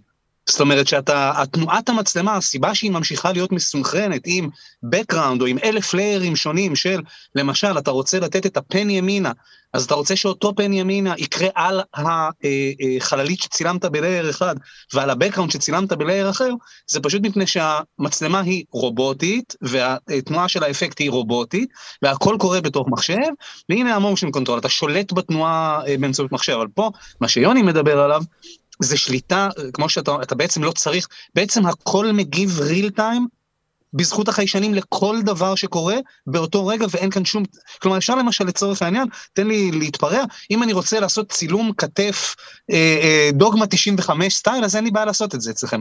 כן, אין שום בעיה לצלם כתף. זה mind boggling האפשרויות. כן. אני חושב שהשתי דקות האחרונות, חלק גדול מהמאזינים שלנו אפילו לא מבינים על מה אנחנו מדברים. אז קודם כל, אה, אני אה, אשים אה, סרטונים בעמוד הפרק, אתם יכולים ללכת לאתר geekonomy.net, עמוד הפרק, אני אשים שם כמה סרטונים שיסבירו בדיוק מה זה הדבר הזה, ולמה זה כל כך מלהיב ומתקדם מבחינה טכנולוגית. המשמעות העיקרית, כמו שאתה תיארת קודם, תומר, את כל הסצנות של האפקטים במלחמת הכוכבים, קרבות של חלליות ומפלצות וכל הדברים האלה, אה, כל תנועות המצלמה הן בעצם תנועות רובוטיות, זאת אומרת, התנועה מוקלטת או דגומה מראש, והמחשב אחרי זה משחזר אותה צעד אחרי צעד, לא משנה כמה פעמים צריך לעשות אותה. במקרה של מה שאתה מתאר, יוני, המצלמה חופשית. זאת אומרת, אתה יכול לצלם סצנות שהן אפילו מאולתרות בסרטים שהם סרטי אפקטים ומדע בדיוני. משהו ש, שבעבר היה מאוד מאוד קשה לייצר אותו, כשאתה מסתכל על סרטי אפקטים מאבטאר אה, אה, ועד, לא יודע מה, 20 שנה אחורה, כל שוט חייב להיות מתוכנן בקפידה על כל סנטימטר תזוזה של המצלמה, כדי לדעת בדיוק אחרי זה במעבדה איפה ירכיבו את המפלצת על הפרצוף של השחקן. פה זה לא הסיפור, הכל קורה בזמן אמת. רוב הטכנולוגיה הזאת אגב מגיעה מתעשיית המשחקים ובכלל לא מהקולנוע, ו... והכל, והכל, אתה, אתה פשוט מסיים יום צילומים ויש לך את כל הפוטאג' כולל אפקטים כבר אצלך מוקלט, נכון? כן, אנחנו, אנחנו בעצם מפצלים את זה לשני דברים, יש את מה שקורה מאחוריך ויש את מה שקורה לפניך ויש מה שקורה עליך. זאת אומרת, אם, אם אתה יודע, אם נסתכל על הבוללה, אז, אז יש את המפלצת, יש את הפרצוף שהלבשנו עליה, ויש את הרקע שלה, אם צילמנו אותה על מסך ירוק. אז אנחנו בעצם אה, מחליפים את המסך הירוק מאחורה, אנחנו יכולים לשים שם כל רקע שאתה רוצה, ואז ללכת ימינה ושמאלה, למעלה למטה, הנדל או מה שאתה רוצה, והרקע ישתנה בהתאם, וזה ירגיש כאילו הבן אדם מאוד שם. אה, כרגע אה, אנחנו בעתיד נהפוך, נפתח גם איזשהו עניין שאתה יכול גם לשים דברים מקדימה, זאת אומרת, אתה רוצה עכשיו עמוד שיושב מטר לפני השחקן ומסתיר אותו לפעמים, אז את זה אפשר לעשות. משהו שספציפית יושב על השחקן, זה עדיין נשאר, אתה יודע, ב realm של tracking. אה, זאת אומרת, את המפלצת של האבולעלה עוד אי אפשר לעשות בטכנולוגיה הזאת, זה כרגע עדיין אה, לאובייקטים סטטיים במרחב שאתה מצלם? כן, זה לייצר את המרחב, זה לא לייצר את האפקטים בתוך המרחב כרגע. זה עניין של זמן? זאת אומרת, זה משהו שאתה אומר, תקשיב, לא יודע מה, עוד שלוש אה, שנות פיתוח ועוד כמה סנסורים, ואני יכול לעשות את האבולעלה באולפן מאלתר סטנדאפ סתם כי בא לנו. כן, לדעתי כן. לדעתי זה עניין של, אתה יודע, tracking מאוד מאוד מתוחכם, שלדעתי כבר יש, אתה יודע, באייפונים וכאלה, אתה, אתה רואה כבר face tracking מאוד מאוד טוב. כמה כן. הדבר הזה הוא היום, אתה יודע, בלימודי קולנוע, כמה סטודנטים נחשפים לטכנולוגיה הזאת, מבינים את המשמעויות שלה מבחינת storytelling, היכולת לספר סיפור קולנועי? אמ, אז קודם כל, שלושתנו, שלושת ה... אנחנו ארבעה מקימים של, של האולפן, אה, שלושה מאיתנו הם בוגרי החוג לקולנוע, אה, זה אני, נדב אקסלמן, שהוא אחד הבוגרים היותר מפורסמים של החוג לקולנוע, הוא צלם מדהים, צילם אה, אינסוף סדרות וסרטים בישראל, והוא עשה את המעבר בעצם לאנריל, הוא החליט שהוא, שהוא הולך אחרי הפשן שלו, שזה Game Design, והוא עובד על משחק מאוד מדהים אינדי שלו. ו, ונדב בעצם, אתה יודע, הוא החוליה הטכנולוגית אצלנו, והוא מביא את הכישרון ואת הידע שלו כצלם קולנוע. תום גולדווסר, שגם למד איתנו, צלם, זאת אומרת, אנחנו כולנו באים מקולנוע אמ, וטכנולוגיה, אז, אז אנחנו מאוד קשורים לחוג לקולנוע, זאת אומרת, גם אני וגם נדב עד לא מזמן לימדנו שם, אה, אז, אז אנחנו מאוד מכניסים, מנסים להכניס את זה עכשיו לתוך, ה, לתוך ה, ה, מה שסטודנטים לומדים. זאת אומרת, יש הבנה מאוד רצינית של זה שצריכים להיכנס לזה וצריכים ללמד סטודנטים את זה, כי זה פשוט מכפיל כוח מדהים. ו... יש לי שאלה, אפרופו, בדיוק אפרופו הקסלמן, אה, קודם כל, לי אה, פרפרת קטנה פה, שזה פשוט, זה דבר שאני כל כך אוהב עד היום. אני פעם ישבתי וראיתי סרט שנקרא לוויה בצהריים, סרט שמעט מדי אנשים ראו, אה, שצילם נדב, והיה לי ממש vision תוך כדי, אה, תוך כדי הצפייה בסרט, אמרתי, יואו, אני רוצה לראיין את הצלם של הסרט הזה, ואני רוצה לעשות כתבה, בזמנו בבלייזר אפשר לעשות דברים כאלה, שמונה עמודים כתבה, שבה פשוט ציירנו את התאורה של הסרט על פרמים מתוך הסרט, כדי שתסביר לי, the fuck, איך הארתם את הדבר הזה כל כך יפה, וישב איתי הקסלמן, וזה היה פשוט מדהים, איך כל הסרט הזה מואר, בשיא הרצינות, אתה לא מאיר שירותים של בית עם הוולטאז' שהאיש האיר איתו סרט שלם, זה פשוט לא, באמת לא יתואר. אה, במובן של, של נמוך, מעט וולטאז'. מה זה נמוך? הוא, אם הוא משתמש בנורה 60 וולט, הוא כזה, אה, אחי, תקשיב, סליחה על הבזבוז אנרגיה פה. זאת אומרת, זה משהו אה, פסיכי, שאגב, הוא גם, הוא, אז גם אה, אה, הבנתי עד כמה זה נגזרת של צילום דיגיטלי, כן? כי בעידן הפילם, כן, שהמצלמות הן שותות אור, אז בדיגיטל קורה בדיוק הפוך, לא משנה. הנקודה היא, אפרופו הקסלמן והתאורה המדהימה שהוא עובד איתה, אני שובר את הראש, איך אתם מתמודדים עם האתגרים של תאורה באולפן כזה שבו, אוקיי, אז השינויים ברקע יכולים לקרות ב... אה, אבל מה קורה מבחינת תאורה? איך התאורה מתאימה את עצמה להתרחשות? אז היא, היא, בגלל שאתה עטוף במנורות, אתה עטוף במסך לד, אז התאורה בעצם משנה את עצמה והיא משפיעה עליך, וזה ההולי גרייל פה בעצם, זה הדבר, אתה יודע, אנחנו חוזרים, אני חוזר רגע למה שאתה אמרת, על, על, על העשור הראשון של ה-CGI בתחילת שנות האלפיים, עם Attack of the Clones וכל מיני סרטים כאלה של, אתה יודע, שהם נראים נורא ואיום, הם נראים נורא ואיום הרבה פעמים כי הם פשוט צולמו בתוך בריכה של מסך ירוק. הם פשוט לקחו, אתה יודע, אמבטיה ענקית של מסך ירוק, שמו את השחקנים בפנים, אמרו להם לשחק. ובגלל שצריכים להאיר את המסך הירוק ולהאיר את השחקנים כמו שצריך, הכל כל כך שטוף אור, שזה נראה פלסטיק. ומה שהמנדלוריאן עשו, זה הם אמרו ההפך, בגלל שיש לו חליפה מאוד מחזירת אור, בואו נשתמש בתאורה הטבעית. אם המסך הזה כבר מאיר כל כך הרבה, אז בואו ניתן לתאורה האמיתית להשתקף עליו. ו, ומה שאנחנו גילינו זה שהרבה פעמים אתה מאיר סצנות עם, אתה יודע, עם, עם האור הטבעי, טבעי במרכאות כפולות שיוצא מהמסך, ואיזשהו אה, מראה שמחזירה קצת את האור, או בלנדה שקצת זה, ואיזשהו פנס, זאת אומרת, שוב, כאן, כאן אקסלמן בא לידי גדולה שהוא כן, אתה יודע, הוא, זה בדיוק בשבילו, הוא אוהב את ה... הוא לא צריך פה הרבה כדי לעשות תאורה שהיא נראית אמיתית וכל כך טובה, אה, ו, וצלמים מאוד אוהבים את זה, זאת אומרת, צלמים לא, אין להם איזושהי אהבה ספציפית להרים הרבה תאורות ושיהיה חם ואור, הם רוצים שזה יהיה אמיתי. והרבה פעמים כשאנחנו עובדים עם כל מיני צלמים, אתה יודע, באמת צלמים המובילים בארץ, אה, הם מאוד אוהבים את זה, שאתה יודע, שזה נראה אמיתי וטבעי, ויאללה, אפשר לצלם, ולא צריך עכשיו להתחיל להעיר. יש משמעות זה, לאיזה זה... מצלמה אתם משתמשים כדי אה, לצלם סצנות כאלה? אה, בעיקרון, זה יכול להצטלם עם כל מצלמה. אנחנו יותר הולכים למצלמות שהן פול פריים, זאת אומרת שהן קצת יותר מדמות אה, מפתח של מצלמה אמיתית של 35 מילימטר, זה פשוט נותן לנו יותר אפשרות לתפוס יותר מהמסך, אבל פשוט ככל שהמצלמה יותר איכותית זה עובד יותר טוב. בסופו של דבר, מה שקורה זה שאתה מצלם קיר לד, אז אם המצלמה טובה זה ייראה טוב. לפעמים יש כל מיני דברים, יש מצלמה ספציפית שעושה בעיות עם, ה, עם המסך הזה, וזה, אתה יודע, זה the ghost in the machine, אנחנו לא יודעים למה, אנחנו לא יודעים להסביר למה ספציפית הדגם הזה לא בא לו טוב. זה נהדר. אתה יכול להגיד איזה, או שזה לייבל, זה דיבה? זה לא, זה לא יודע, זה, זה הארי אלקסה הישנה הישנה הראשונה, אה, שזה, שהיא מצלמה מדהימה, אתה יודע, צילמתי איתה את הבוללת, זו מצלמה מאוד איכותית. ה ARRI Alexa, וואו, חייבים פה להגיד, כן, לא, אבל פה עזוב את הדיבה, שה ARRI Alexa זה, זה כמעט חילול קודש להגיד מילה רעה על ה ARRI, היא בעצם המצלמה הדיגיטלית המשמעותית הראשונה שאפשרה לקולנוע לנטוש את הצלולויד, אבל טוב, ghost in the machine, באמת. כן, זה רק דגם אחד. אבל זה גם באמת, במונחים שלהם זה כבר באמת אנטיקה, זה כבר מוצג מוזיאוני.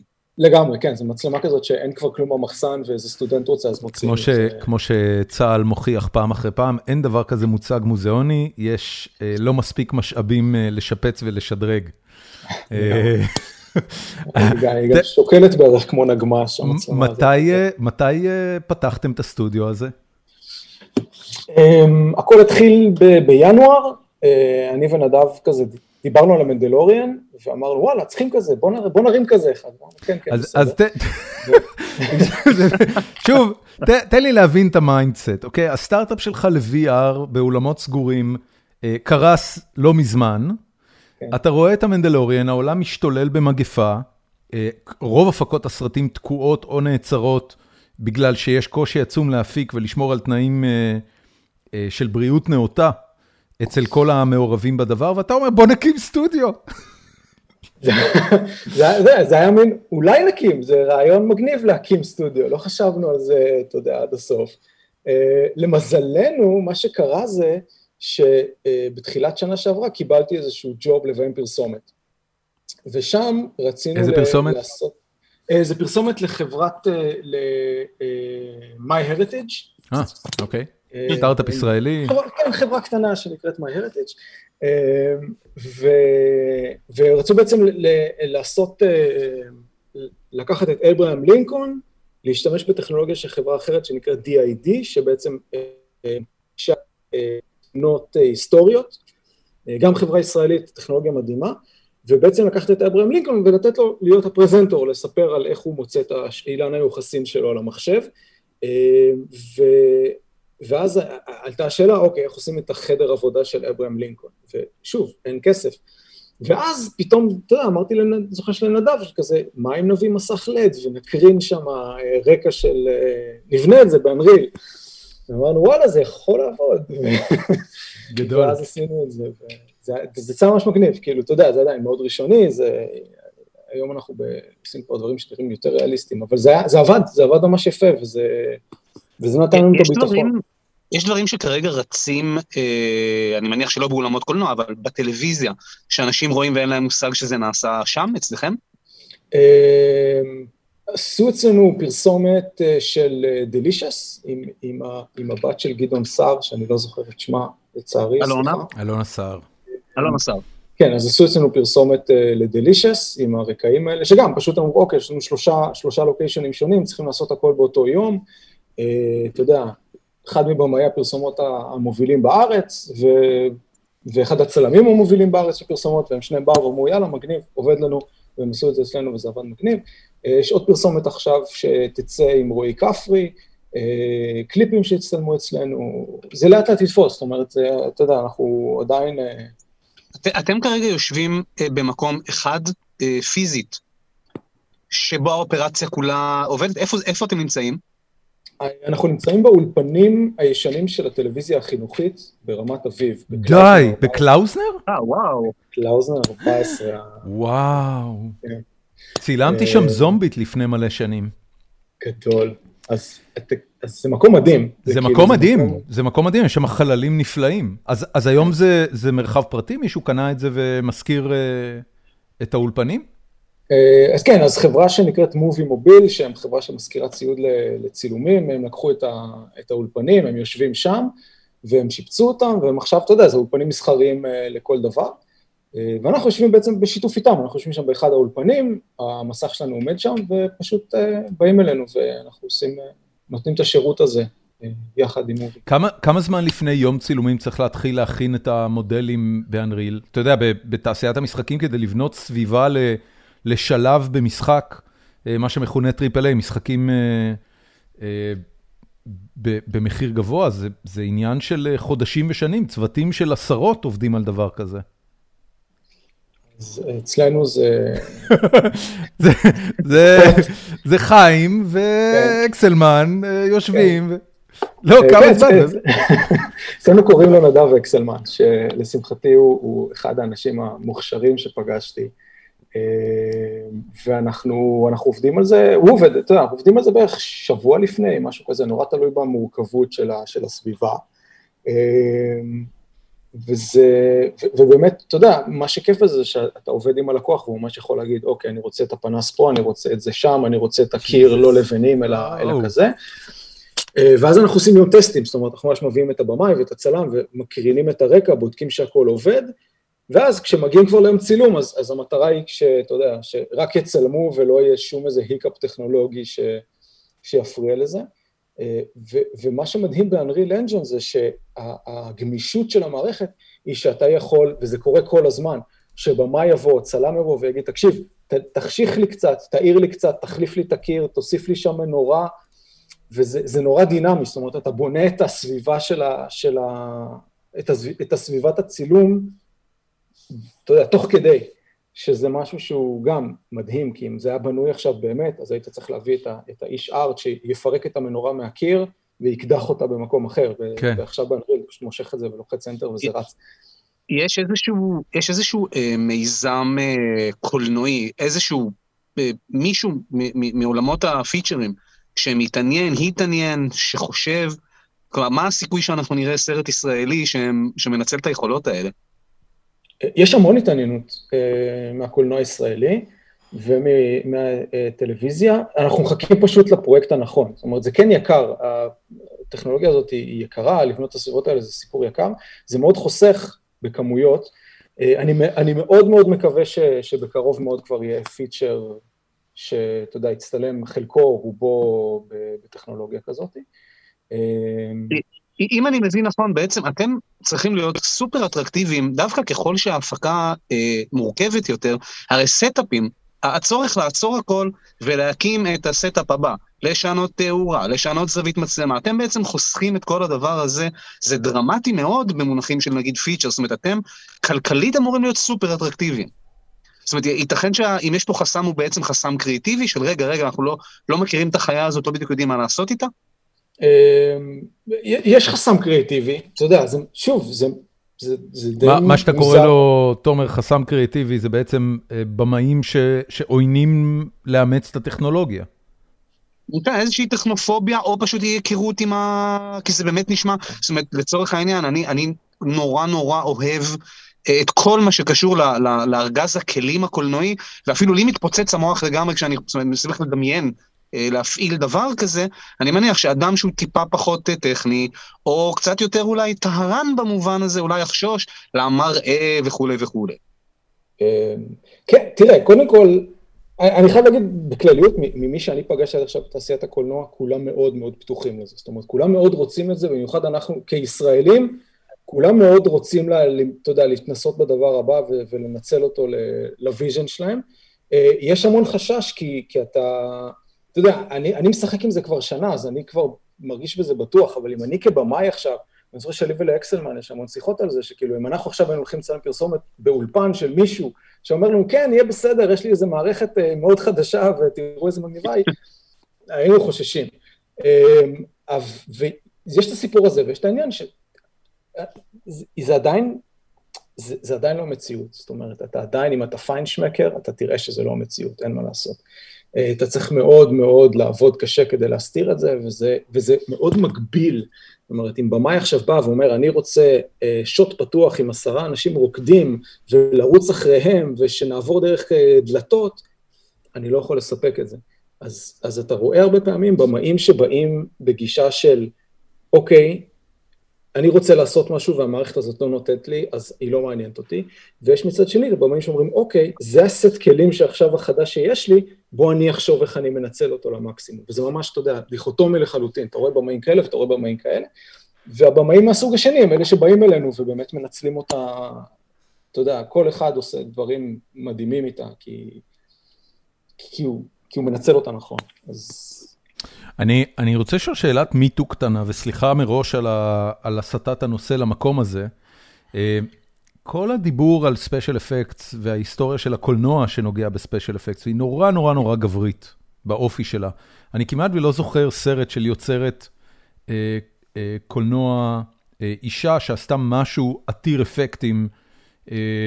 אולי קת'רין ביגלו עם, הרט לוקר הוא, הוא, הוא דוגמה נדירה הפוכה לזה, אבל...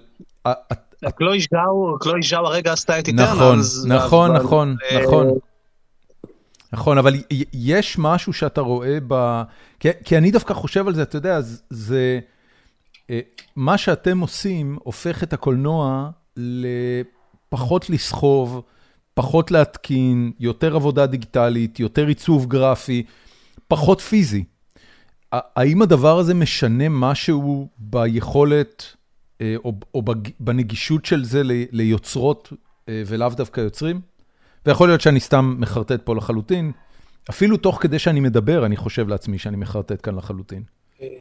אני אגיד לך ככה, אני מלמד בחוג לקולנוע אה, דימוי ואפקטים. זאת אומרת, יש מסלול בחוג לקולנוע שנפתח שהוא אה, מדיה דיגיטלית, וזה חבר'ה שמכשירים אותם מראש לעשות אפקטים. לומדים אפטר אפקטס. מתי זה נפתח? תלת וזה. נפתח לפני שלוש שנים, ארבע שנים, אה, אתה יודע, מתוך הבנה של החוג, שאוקיי, יש פה, העולם משתנה וצריכים להשתנות איתו. ואתה מרצה מתחילת המסלול? אה, כן, אני מרצה שם... זאת אומרת, יכול להיות אה, שאבוללה גם שחרר את הצ'קרה הזאת באוניברסיטת תל אביב. יכול להיות, הוא, הוא הוכיח שאפשר לעשות הרבה מאוד דברים. הוא הוכיח, תראה, מה שאני חושב עם אבוללה, וזה מה שאני תמיד אומר, זה שבסוף אם, אם אתה יודע אפקטים מיוחדים, אתה, זה עוד כלי מדהים שלך כבמאי. זאת אומרת, כן. כמות הפעמים שאני הצלתי את עצמי כבמאי על פאשלות שעשיתי על הסט באבוללה באפקטים, אתה יודע, זו הרצאה בפני עצמה, אני מעביר אותה סטודנטים שלי, כאילו, זה, זה כלי מדהים. ו- ולא להנגיש אותו ל- ליוצרי קולנוע, זה כמו לא ללמד, אה, אתה יודע, סטודנט להנדסת מחשב על פייתון, וללמד אותו רק C++, וכאילו זהו, וזה מה שאתה לומד, ואחר כך תסתדר. חז, חזי לפלסיאן אה, יושב ומגחך לו. אבל, אבל נחזור, לס, לה, התחלת להגיד משהו על אה, סטודנטיות. כן, אז, אז המסלול הזה הוא 50-50, זאת אומרת, יש 50 אחוז סטודנטיות. אתה יודע, שהן שם, והן עושות אפקטים, והן עושות uh, תלת, והן ראש בראש עם, עם, עם כל אחד אחר. אז, אז אני מאוד, uh, יודע, אני מאוד uh, אופטימי. זה נורא משמח.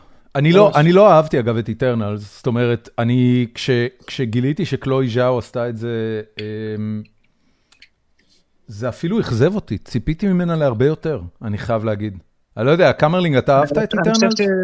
מאוד לא, מאוד לא, ואני גם חושב שקלואי ז'או, אמ, היא פשוט לא האדם הנכון לתפקיד. זאת אומרת, אתה לא לוקח במאית שעושה סרטים קאמרים נהדרים, לאפוס מטורלל, שאגב, גם כתוב לא טוב, כן? זאת אומרת, זה לא השמטה אה, לצורך העניין, כן?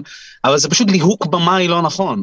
אם מארוול היו אה, רוצים לעשות סרט של קלואי ז'או, זה היה נורא מעניין. אם מארוול היו רוצים לעשות סרט קאמרי, אה, ונותנים לקלואי ז'או לעשות סרט של קלואי ז'או, כן. בעולם של מארוול סבבה, לדעתי מה שקרה פה, זה שמארוול רצו סרט של מארוול מקלואי ז'או, והיא פשוט, היא לא, זה, זה פשוט לא נכון. אגב, קטרין ביגלו מהבחינה הזאת, היא, היא יוצרת כזאת. תן לה לעשות אה, סרט של מארוול, כן, כמארוול, כן, כן, כן, היא תדע. קלואי ז'או זה פשוט בעיניי בחירה לא טובה, פלוס זה פשוט, זה, הסרט הוא לא טוב בכל כך הרבה רמות שזה סוג של נון סטארטר. יוני, מה, מה, מה אתה אהבת לראות בשנה החולפת? אה, לא ראיתי את Eternals, אה, הרגשתי שזה הולך להיות אה, איזשהו כזה... חסכת לעצמך את הכאב לב. כן, זה נראה לי... אני אה, רק אגיד שאני נעזרתי ב Eternals כדי להסביר לבן שלי למה חשוב לעלות לתורה בבר מצווה, כי עכשיו, אני תכף אסביר. אנחנו חיים באוסטין, ובאופן כללי בארצות הברית אף אחד לא יכריח אותך לעשות לילד שלך בר מצווה, והילד שלך בעצמו לא מבין למה... אה, הוא צריך לעשות בר מצווה, כי הוא לא מחובר יותר מדי למסורת או למשהו כזה. ואז אמרתי לו, תקשיב, זה עניין תרבותי, יש לך, יש לך פה שורשים תרבותיים, ואז הבאתי לו, אחרי שראינו את איטרנלס, אז הבאתי לו את העובדה של היצור שפורץ שם מהאוקיינוס, אה, קוראים אה, תיאמת, אם אני לא טועה, אה, או, או, או משהו כזה. ואמרתי, תקשיב, זה מספר בראשית, כאילו בוא אני, אני אסביר לך איפה הדבר הזה מתחבר אליך לתרבות. הוא לא, הוא לא השתכנע ו, ויצאתי טמבל גדול, אבל, אה, אבל לא משנה, ניסיתי, I tried. Um, מה אתה אהבת? שמע, יש לי טעם אה, לא ענין בקולנוע לחלוטין, אני אהבתי את ספיידרמן, כאילו, אני, אתה יודע, זה...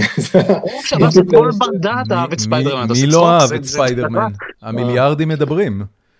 אה, אהבת אותו רק בגלל שהוא סגר לך את ה loop על כל הסרטים, או שהיה שם משהו יותר עמוק מזה? אה, הסרט עצמו, התסריט עצמו מזעזע, זאת אומרת, אם אתה בוחן אותו, אם זה לא היו שלושה ספיידרמנים, הדבר הזה היה צריך, אה, מישהו היה צריך לאבד את המשרה שלו. אבל זה, זה פרק איחוד פשוט, זה כן. היה כמו שהיה פרק איחוד של חברים, אז יש פרק איחוד של ספיידרמנים. כן. מבחינתי, אתה יודע, אני fanboy. זה גם משהו שאני אני, אני הייתי המום ממנו בזמן אמת, איך הם... אתה יודע, הרי ה franchise של ספיידרמן עבר הרבה מאוד תהפוכות. אה, סם ריימי, ואז אה, הסרטים עם אה, אנדרו גרפילד, וכן סוני, לא סוני, דיסני, איכשהו, כאילו, היה שם מין סמטוחה אחת גדולה על הזכויות של ה franchise הזה, והם פשוט עשו סרט ש, שניקה את כל העבר, זאת אומרת, גם מי שיודע על התהפוכות של המותג, יכל לשבת ופשוט אה, להתמוגג בקולנוע, איך סגרו לו את הלופה, אה, אז הכל היה מתוכנן בכלל. You were planning this shit all along, זה נורא כיף. תשמע, זה, זה פשוט ה-get out of three, uh, jail free card כן, כן. נכון? אני לא מכיר, אגב, אף פרנצ'ייז שהצליח לעשות את זה. בטמן, כשנולן נכנס פנימה, הוא עשה ריבוט מלא ומחק את כל העבר, כאילו התעלם לחלוטין מהעבר מרוב שהוא לא התחבר או התב... אף אחד לא עשה דבר כזה אף פעם. כן. אבל זה חסר תקנים, וזה גם, אבל זה גם במקום כזה זה עובד נהדר, וזה גם redemption, אה, כי, כי אנשים כבר שוכחים ששתי הנגלות הקודמות לא נגמרו טוב. זאת אומרת, אה, אה, ספיידרמן של טובי מגווייר נגמר מבאס, וספיידרמן הזה בכלל בעיניי היה, היה די כושל, כן, הליהוק היה נחמד, אבל זה לא עבד, ה Amazing ספיידרמן, זה לא היה טוב אף פעם. לא. מה שכן, הם שלושתם נורא חמודים, והכימיה ביניהם, וזה, תשמע, אני לא, קהל מגיב לסרט הזה כמו למופע רוק. זה מאוד מאוד נדיר. זאת אומרת, אנשים על, משתגעים, משתגעים, מתחרפנים, וזה מדהים לראות. הבת שלי, שהיא לא גדלה, היא גדלה על ברכי הספיידרמן הנוכחי. אה, היא פחות מכירה את, אה, היא ראתה את, את ספיידרמן 1 ו-2 כי הכרחתי אותה. היא פחות מכירה את כל ה... אבל היא, היא כל כך חוותה אה, חזק את החוויה של לשבת באולם ולחוות את זה עם אנשים שפשוט זה מוציא מהם דברים מדהים.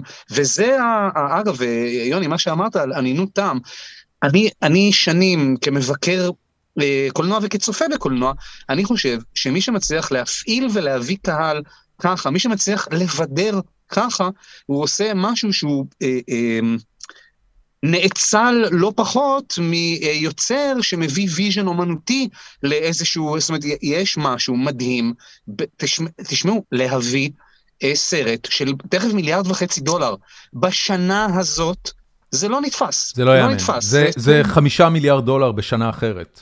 אה, כן, זה, כן, זה, כן, בדיוק. זה, בדיוק. זה באמת, אה, זה באמת הישג כביר, ואני לא יודע איך הדבר הזה נחווה בארץ, אבל פה בארצות הברית, לא הצלחתי למצוא כרטיסים לספיידרמן שבוע קדימה. המקום היחיד שהצלחתי למצוא בסוף כרטיסים, כי רציתי לראות אותו בשבוע, בסוף שבוע שהוא יצא, אה, בארצות הברית הקולנועים הם, אה, הם, הם עברו תהליך של אה, להפוך להיות מאוד מאוד מפנקים. היום רוב הקולנועים, בטח באזור שלנו, הם, הם קורסאות עם מושב נפתח, עם חימום מהתחת, עם כל מיני... פיצ'רים שאמורים לגרום לך לבוא לקולנוע אה, כדי שלא תישאר בבית ותראה את זה על המסך הגדול שלך. והדרך היחידה שהצלחתי למצוא לזה כרטיסים זה בקולנוע מיושן, זאת אומרת כזה עם כיסאות רגילים, ו- ו- והמשפחה שלי ממש נזפה בי על זה, זאת אומרת היה שם איזה נקודה בתהליך שאמרו לי, תקשיב, אנחנו לא הולכים לקולנוע, זה מה אנחנו נצטרך לשבת עם הרגליים לא למעלה במשך שעתיים וחצי? אמ, כאילו, כאילו אתה נוסע קואוצ' עכשיו. אה? תקשיב, זה ממש ננזפתי על זה, בנקודה מסוימת אמרו לי, תחזיר את הכרטיסים, אמרתי, לא, אני לא אחזיר את הכרטיסים, נלך נראה את זה, והיה בסדר, תודה לאל, המשפחה שלי שרדה. אמ, אבל היה, אתה יודע, זה היה כזה Nightmare Before Christmas. שהסוף של וולי זה... אנשים חשבו שהסוף של וולי זה מדע בדיוני, אבל לא, זה דוקו על אמריקה. זה בדיוק המצב כרגע בקולנועים בארצות הברית. זה קורסאות וולי, אה, עם אה, מקום לבקט אה, של הפופקורן, עם מקום לבקט של הקולה, אה, ואתה יושב לך עם חימום מלמטה, ויושב ורואה את הסרט, יש גם שמיכות אם אתה רוצה. תקשיב, זה באמת, קולנועים פה יוצאים מגדרם, כי אנשים אה, באמת לא יוצאים מהבית כל כך הרבה. את... אה, את אה, איך קוראים לו? את דיון הלכתי לראות פעמיים בקולנוע. פעם ראשונה ראיתי אותו רגיל ופעם שנייה תלת מימד. כשהלכתי לראות אותו בתלת מימד הייתי לבד באולם. היה לי תיאטרון של 300 מושבים ב- on a Monday afternoon, ופשוט ישבתי שלוש שעות לבד לגמרי בקולנוע וראיתי את הסרט הזה. זה המצב שהקולנועים נמצאים בו, זה לא סתם שהמניה של AMC קורסת ככה. יוני, מה, מה העתיד אה, מבחינתך? זאת אומרת, הסטודיו הזה זה דבר נורא מגניב, Game Changer אה, כנראה להרבה יוצרי אה, קולנוע ישראלים, אבל מה איתך? אה, אני, אחרי הרבה שנים שלא חשבתי שאני, כאילו, אני די די החלטתי שאני לא עושה עוד קולנוע בארץ. באמת? אה, אחרי הבוללה אמרת, I'm done with this shit? זה פשוט לא, אתה יודע, זה הרגיש, הרגיש לי לא משתלם את, ה, את הזמן והמאמץ. אישית, זה, זה לא שכל סרט הוא כזה. אה, ואני כזה די אמרתי, טוב, אני ממשיך הלאה, אני, אתה יודע, הולך ל-VR, הולך לדברים אחרים, ואז אה, נטפליקס קרה, ופתאום העולם נפתח, ופתאום יש, אתה יודע, יש כן איזושהי אופציה לעשות תוכן שהוא גם עם מימון, כמו שאתה יודע, רציני, וגם גם עם קהל שהוא, שהוא עולמי. ואני חושב שאנחנו באיזשהו תור זהב של יוצרי קולנוע עכשיו, זאת אומרת, אנחנו כן באיזשהו מצב שפתאום העולם נפתח בפנינו, אה, וזה נורא מגניב, ואני אני כאילו, אני חוזר, אני מפתח עכשיו כמה סדרות, טלוויזיה ל- שלדעתי... לסטרימינג, זאת אומרת, ש- כן, לא- לא. ישראליות, לא משהו שאמור לעלות. אה, אחת ישראלית, שאני מאוד מקווה שאני אצליח לעשות, דווקא כאילו, זה ה baby שלי בערך מאז אבוללה, אה, וזה התחיל כסרט קולנוע, ועכשיו אני עש- עשיתי לו אדפטציה לסדרה. ש... למה? כי סדרה יותר קל היום? אה, כן, קודם כל כן, יותר קל, יש יותר כסף, ו, וזה גם פתאום, אתה יודע, זה קנבס שהוא יותר גדול, אני, אתה יודע, כמי שכתב פיצ'ר וכזה save the cat, והוא מאוד, אה, כל מילה חשובה ב-90 דקות שיש לך, פתאום אתה אומר, וואלה, יש לי שמונה פרקים, עשרה פרקים, אני יכול פתאום לפתח את הדמויות, אני יכול לעשות, אתה יודע, זה כמה פיצ'רים back to back to back, ו- ופתאום, אתה יודע, גיליתי שזה ממש כיף וזה ממש מעניין. אה, אז אני מפתח עכשיו סדרה ישראלית שאני מאוד מאוד מקווה ש, שאני צריך להרים, שהיא לא, ב, לא מדע בדיוני, אבל היא כן אקשן, ו, וישר של, להשתמש באולפן כדי, כדי לעשות אותה. אה, היא limited series מראש? זאת אומרת, אה, או שאתה מדבר על משהו שיכול אה, להיות פרויקט של כמה עונות? היא limited series, כמובן, אם אתה יודע, עם האופציה של עוד עונות, כי, כי זו תמיד אופציה, אבל, אבל הסיפור הוא, אתה יודע, התחלה, אמצע, סוף. זה בעצם מה שאתה, מה שאתה עושה זה שאתה לוקח סרט של שלוש מערכות ואתה מותח אותו על, על סדרה. זאת אומרת שכל כל פרק יש לו שלוש מערכות, אבל היא, הסדרה כעצמה היא שלוש מערכות. ל-Stranger Things עשו את זה, זה, זה כאילו, הם כתבו את הספר. אמ, אז זאת המטרה, זה לימיטד סיריס, ו... ואז בצד האמריקאי אני כן עושה משהו שהוא מאוד מאוד אבוללה, גם לימיטד סיריס, שהוא מה זה, כזה... מה זה אומר בצד האמריקאי? אתה, אתה מפתח משהו כדי למכור לשוק האמריקאי? כן, זאת אומרת זה כבר... איך היום ישראלי שכותב, אה, שכותב פרויקט, או שמתחיל פרויקט, איך הוא בעצם מגיע לשוק האמריקאי? מי הם, ה... מי הם הצינורות? אמ, למזלי, מה שקרה אחרי אבוללה זה שפנה אליי אה, manager מ-LA ואמר לי, תשמע, זה מגניב, בוא, בוא נדבר. והוא הוא ה manager שלי, ואז הוא הפגיש אותי למה אה, אתה לא חי בחו"ל? תסביר לי.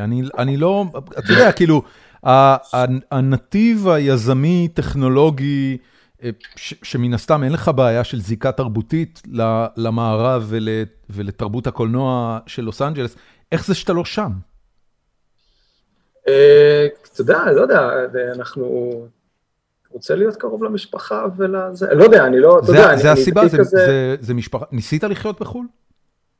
חייתי קצת בחו"ל, אני, תראה, אני מניח שבסוף כן הכיוון מוביל ל-LA באיזשהו שלב, אבל המטרה היא, אתה יודע, להיות על הקו, אה, בתקווה.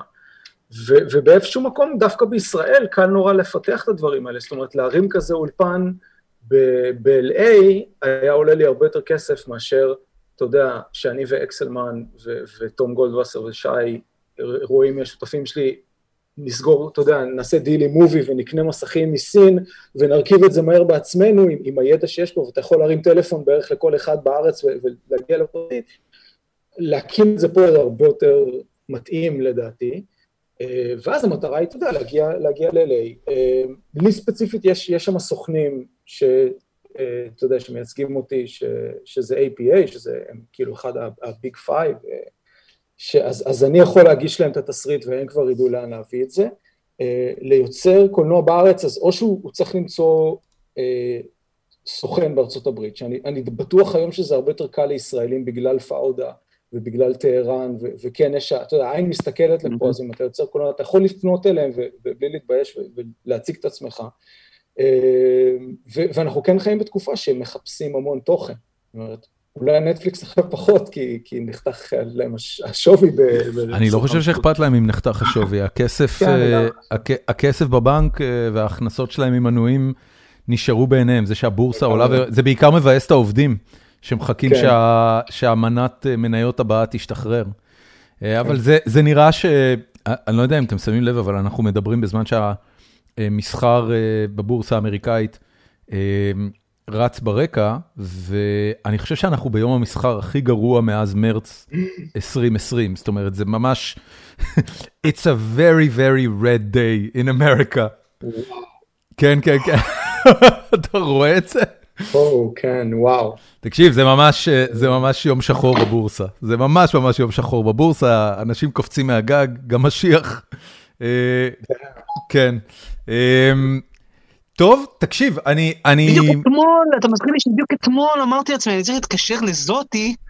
שמנהלת לי את הזה, ואני כזה לא. אז תודה על זה, דורון, אה, על הניוז פלאש הזה. תשמע, אני אגיד לך שני דברים לגבי בורסה. קודם כל, what goes up must come down. והיה עכשיו בלי עין הרע שנתיים של up and up. דבר שני, זה זה באמת, זה זה מסוג הדברים, חבר הראה לי פעם, כשאתה מסתכל בפרספקטיבה של חמש שנים על הבורסה, קשה למצוא פרק זמן של חמש שנים שבו הבורסה all in all לא טיפסה. זאת אומרת, השאלה של מה אתה עושה עם המניות שלך, היא רק שאלה של האם אתה יכול להחזיק חמש שנים.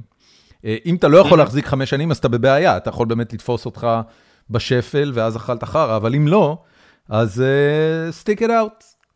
אה, זה ש... המשפט המפורסם של אריק שרון לגבי פוליטיקה, פשוט להישאר על הגלגל. להישאר על הגלגל. אז אני לא, אני לא יודע, תראה, יש אנשים שיש להם את הסבלנות והשכל לצאת ולהיכנס בהתאם למה שהם רואים ברמה היומית. רוב האנשים הם לא כאלה, בטח שקרנות ההשתלמות והפנסיה שלנו הם לא כאלה.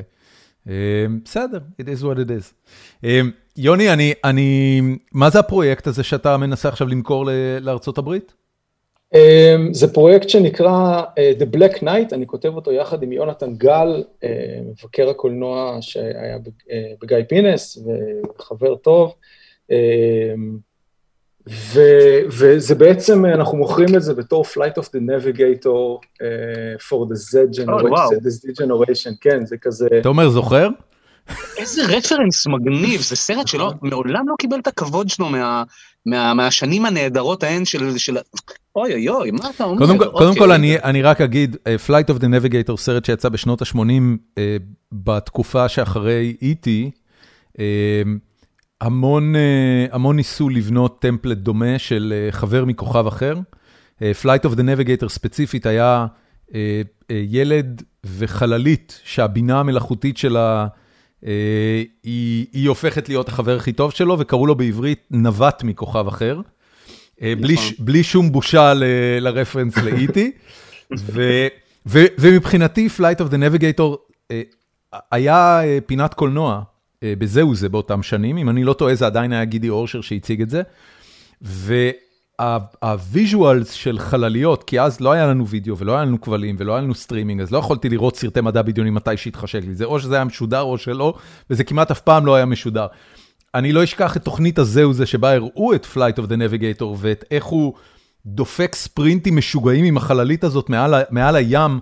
בשוטים ש... ש... לא יודע, אני, אני לא ראיתי אף אחד עד אז, אז אתה עושה לזה רימייק בקיצור.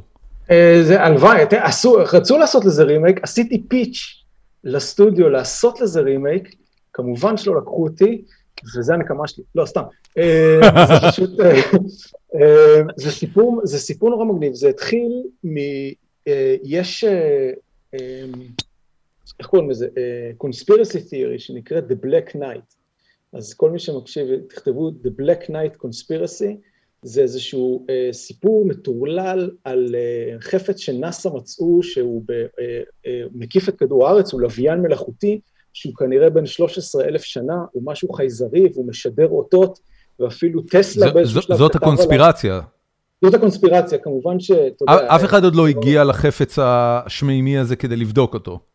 תראה, שאלה את מי אתה שואל, כי יש אומרים שנאס"א כבר פיצצו אותו, או שהוא כבר מתקשרים איתו, או שהוא זה. נאס"א, מה שנאס"א עשו, שזה הכי גרוע, זה שהם אמרו, חבר'ה, זה כולו איזשהו space debris שצילמנו בטעות, וזה ישר כמובן שפך המון שמן על המדורה, כי...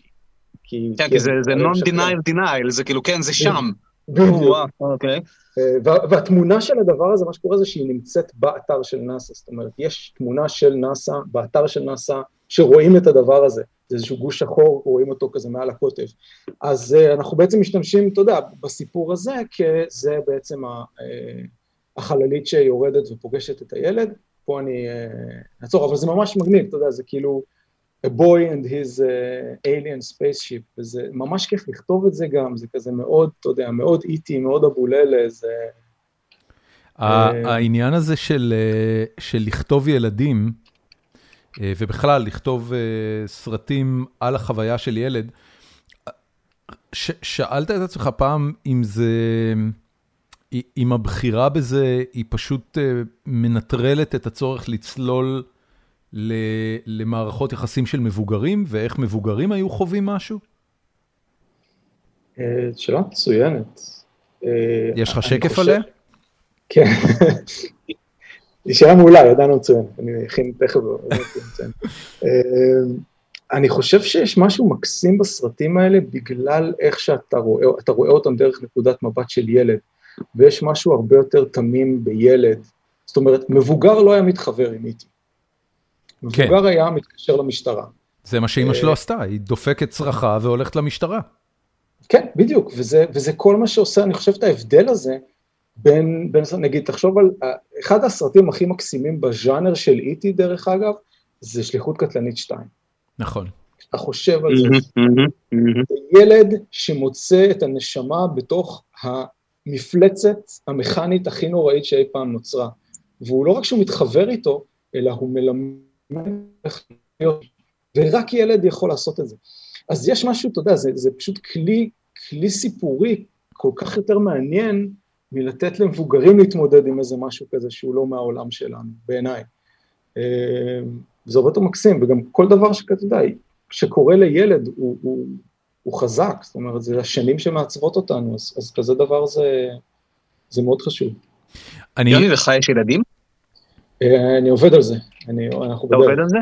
כן. יהיה נורא מעניין, בהערת שוליים, כי זה באמת, אה, אפשר, אפשר לראות, למשל בקריירה של ספילברג, אפשר לראות אותו הופך מעוד לא אבא לאבא, אה, הופך מאדם שרדוף על ידי מה שהוא תמיד חשב שהיה החטא הקדמון של אביו, ומתברר מאוחר יותר שהיה בכלל החטא הקדמון של אמו, ואיך, ה, אה, ואיך גם האיש הזה שכל כך אטיון לעצמו כילד, בשלב מסוים, ראינו את זה למרבה הצער ב-BFG, אה, איבד את היכולת הזאת, to tap into הילד היום, אה, ספילברג הוא כבר לא אה, הבמאי ההוא, הוא, הוא נהדר בדברים אחרים.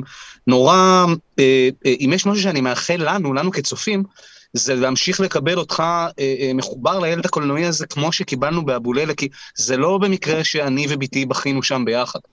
זאת אומרת, אה, כי גם כאבא אתה רואה איך ילד חווה סרט בגיל הזה, והנה, דיברתי עם, עם, עם הבת שלי על אבוללה לפני יומיים לקראת, והיא זוכרת את זה לפרטי פרטים, היא הייתה בת אה, 11, אפשר לשכוח את השם, זאת אומרת, אפשר לשכוח שהיית, היא זוכרת סצנות.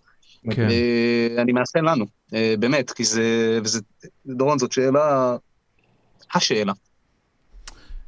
אה, תודה רבה. טוב, אה, אנחנו נתחיל לקפל. אה, אני לא, אני לא יודע אם ראם הקפיד על המסורת הזאת, אבל לפחות בתקופה שאני הקלטתי פרקים של גיקונומי, אז סיימנו בהמלצות. והמלצות יכולות להגיע מכל, מכל תחום של חיינו. זה לא יהיה המלצות על מניות היום, אבל תומר, בוא נתחיל איתך, יקירי.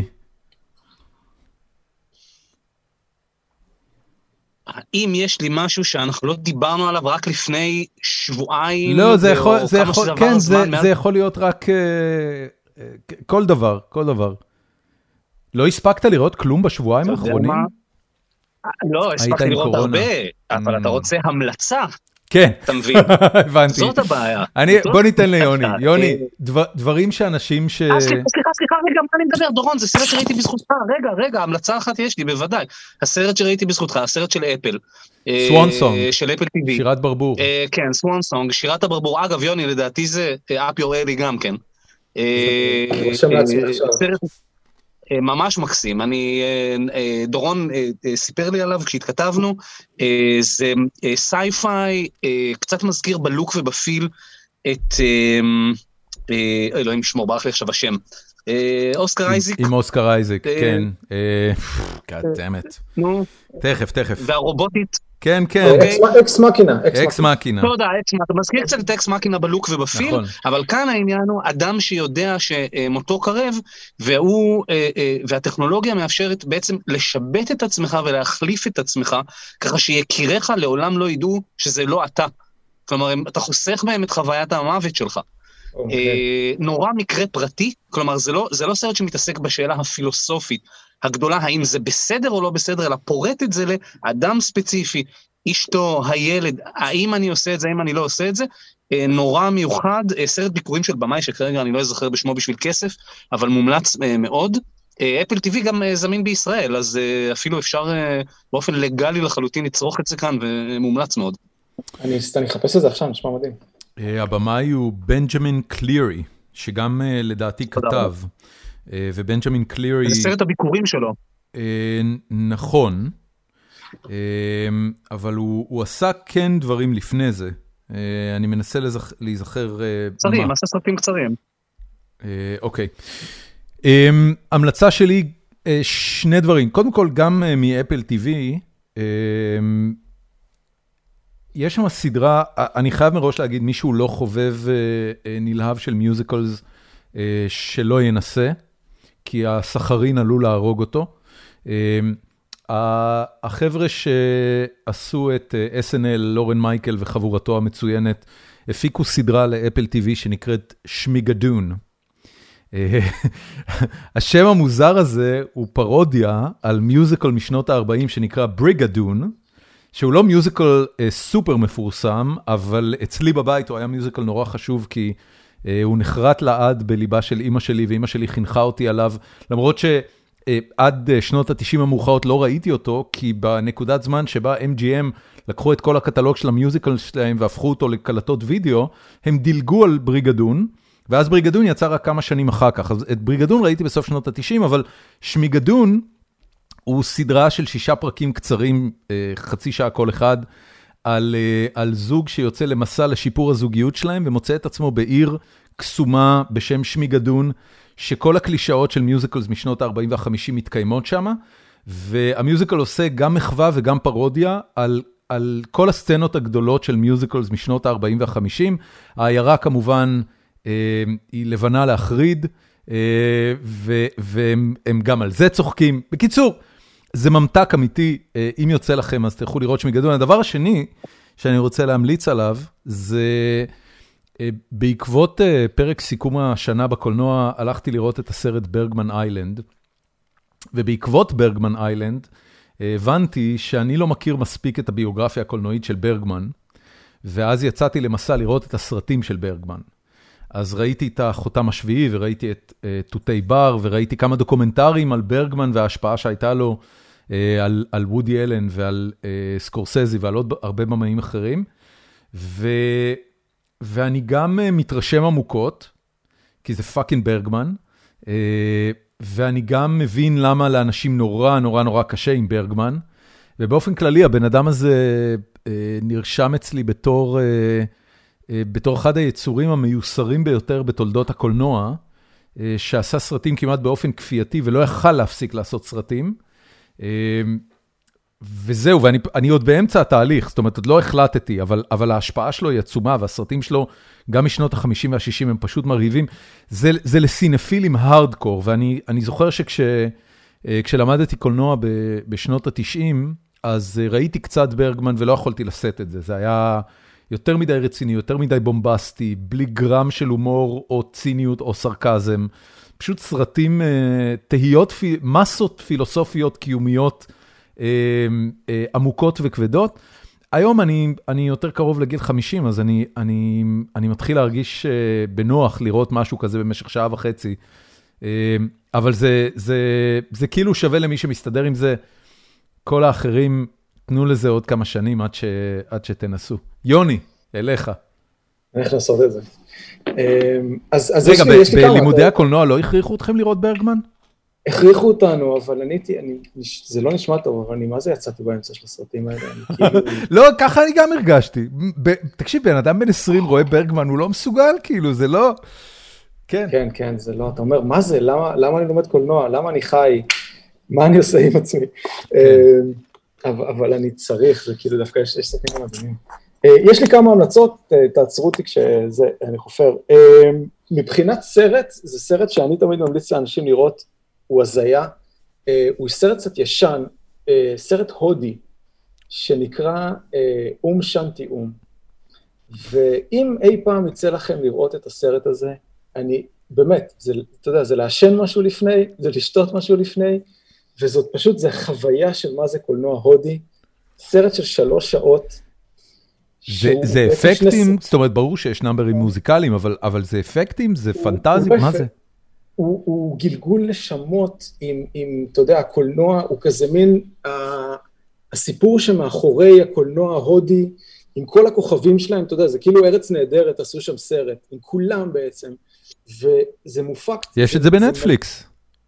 זה סרט יפהפה, קודם כל, אתה יודע, סרט יפהפה באיך שהוא נראה, וכל number מוזיקלי שם הוא קליפ של בריטני ספירס, וסתם, כאילו אם בא לכם משהו אחר קולנועי, תראו את זה. גדול. גדול, גדול. כאילו, אנחנו, חבר'ה שלי, כאילו, מהקולנוע אנחנו עושים כל, כל איזה כמה שנים איזה הקרנה של הסרט הזה, כי הוא פשוט, הוא, הוא היסטרי, הוא אדיר, ולי התמזל המזל שראיתי אותו באיזשהו אה, פסטיבל קולנוע הודי באשדוד. במאית? זה במאית. זה במאית, כן. פארה קאן, פארה קאן. סרט מדהים. איזה כאילו, יופי. שוב, הוא פסיכי, אז אה, זה אחד. אז אם יוצא לכם... אני אשים את הלינק. זה מאוית אום שנטי אום. אום שנטי אום. גדול, אמ, וזמין בנטפליקס. מה שקורה אחרי הסרט הזה, זה שאתה אחר כך ישר מוריד את כל השירים ושומע אותם באוטו. גדול, אוי, זה נהדר. אה, זאת המלצה הראשונה שלי. אה, המלצה שנייה היא לסדרה שנקראת השכן בנטפליקס, אה, סדרה ספרדית על super hero סטלן במדריד, גם, limited series, תקשיב, זה כאילו, זה סדרת סטלנים עם super hero, זה היסטרי. אני, זה אחת הסדרות שאני אישית צחקתי בהן הכי הרבה, והיא כאילו, היא out there לגמרי. זה גם זמין אה, בנטפליקס, זה נקרא The Neighbor? זה באמת זה? כן. שתי עונות? כן, אלווסינו, כן. אלווסינו. אלווסינו. אז העונה הראשונה מעולה, השנייה קצת אכזבה, אבל העונה הראשונה היא פשוט מצחיקה. אפקטים, אתה יודע, אפקטים מצחיקים. אה, והדבר השלישי שאני יכול להמליץ... לא טריוויאלי בכלל, המלצות טובות, כל הכבוד. אה, אז, והשלישי שאני יכול להמליץ זה אה, ערוץ ביוטיוב שנקרא קורצגזר, שזה נקרא In a Nutshell, והם עושים סרטי אנימציה קצרים שמסבירים דברים, זה כאילו אנציקלופדיה מדהימה, זה כאילו אם אתה, אם אתה חנון, אתה, זה בשבילך. הם מסבירים שם, אתה יודע, הכל ממה קורה אם תפוצץ פצצת אטום ב, ב, אה, באמצע האוקיינוס, למה זה הפרמי פרדוקס, וזה, וזה אנימציה דו-מימד יפהפייה, זה, זה ערוץ שאני כאילו, אני, אתה יודע, מכור אליו, אני מת על הדברים שהם עושים, אה, וזה משהו שאני חושב שילדים... In a nutshell? In a nutshell זה נקרא. אה, קורץ גזארד זה כזה, יש להם לוגו של ברווז מצויר.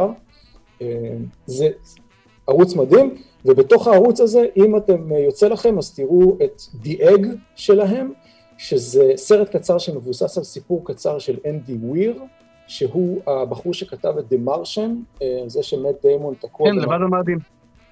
אז הוא, יש לו אסופה של סיפורים קצרים, זה הסיפור הכי מפורסם שלו, שנקרא The Egg, והם עשו לו, הם עשו לו סרט יפהפה בעיניי. האם זה הערוץ יוטיוב שנקרא קורץ גסאט? כן, קורץ גזארט, כן. קורץ גסארט, videos explaining things with optimistic nihilism. איזה משפט ברגמני. יפה מאוד. יוני, המון המון תודה, והמון המון בהצלחה. אמרת קודם שאתה עם ילדים, זה בתכנון או שזה בדרך? זה כאילו עובדים על זה, זה בתכנון בדרך, אנחנו עוד לא... אוקיי, אז שיהיה בהצלחה. קמרלינג, המון המון תודה שהצטרפת אליי היום. תמיד תענו. זה היה לי לעונג רב וגדול, וזהו, נדבר שוב בקרוב.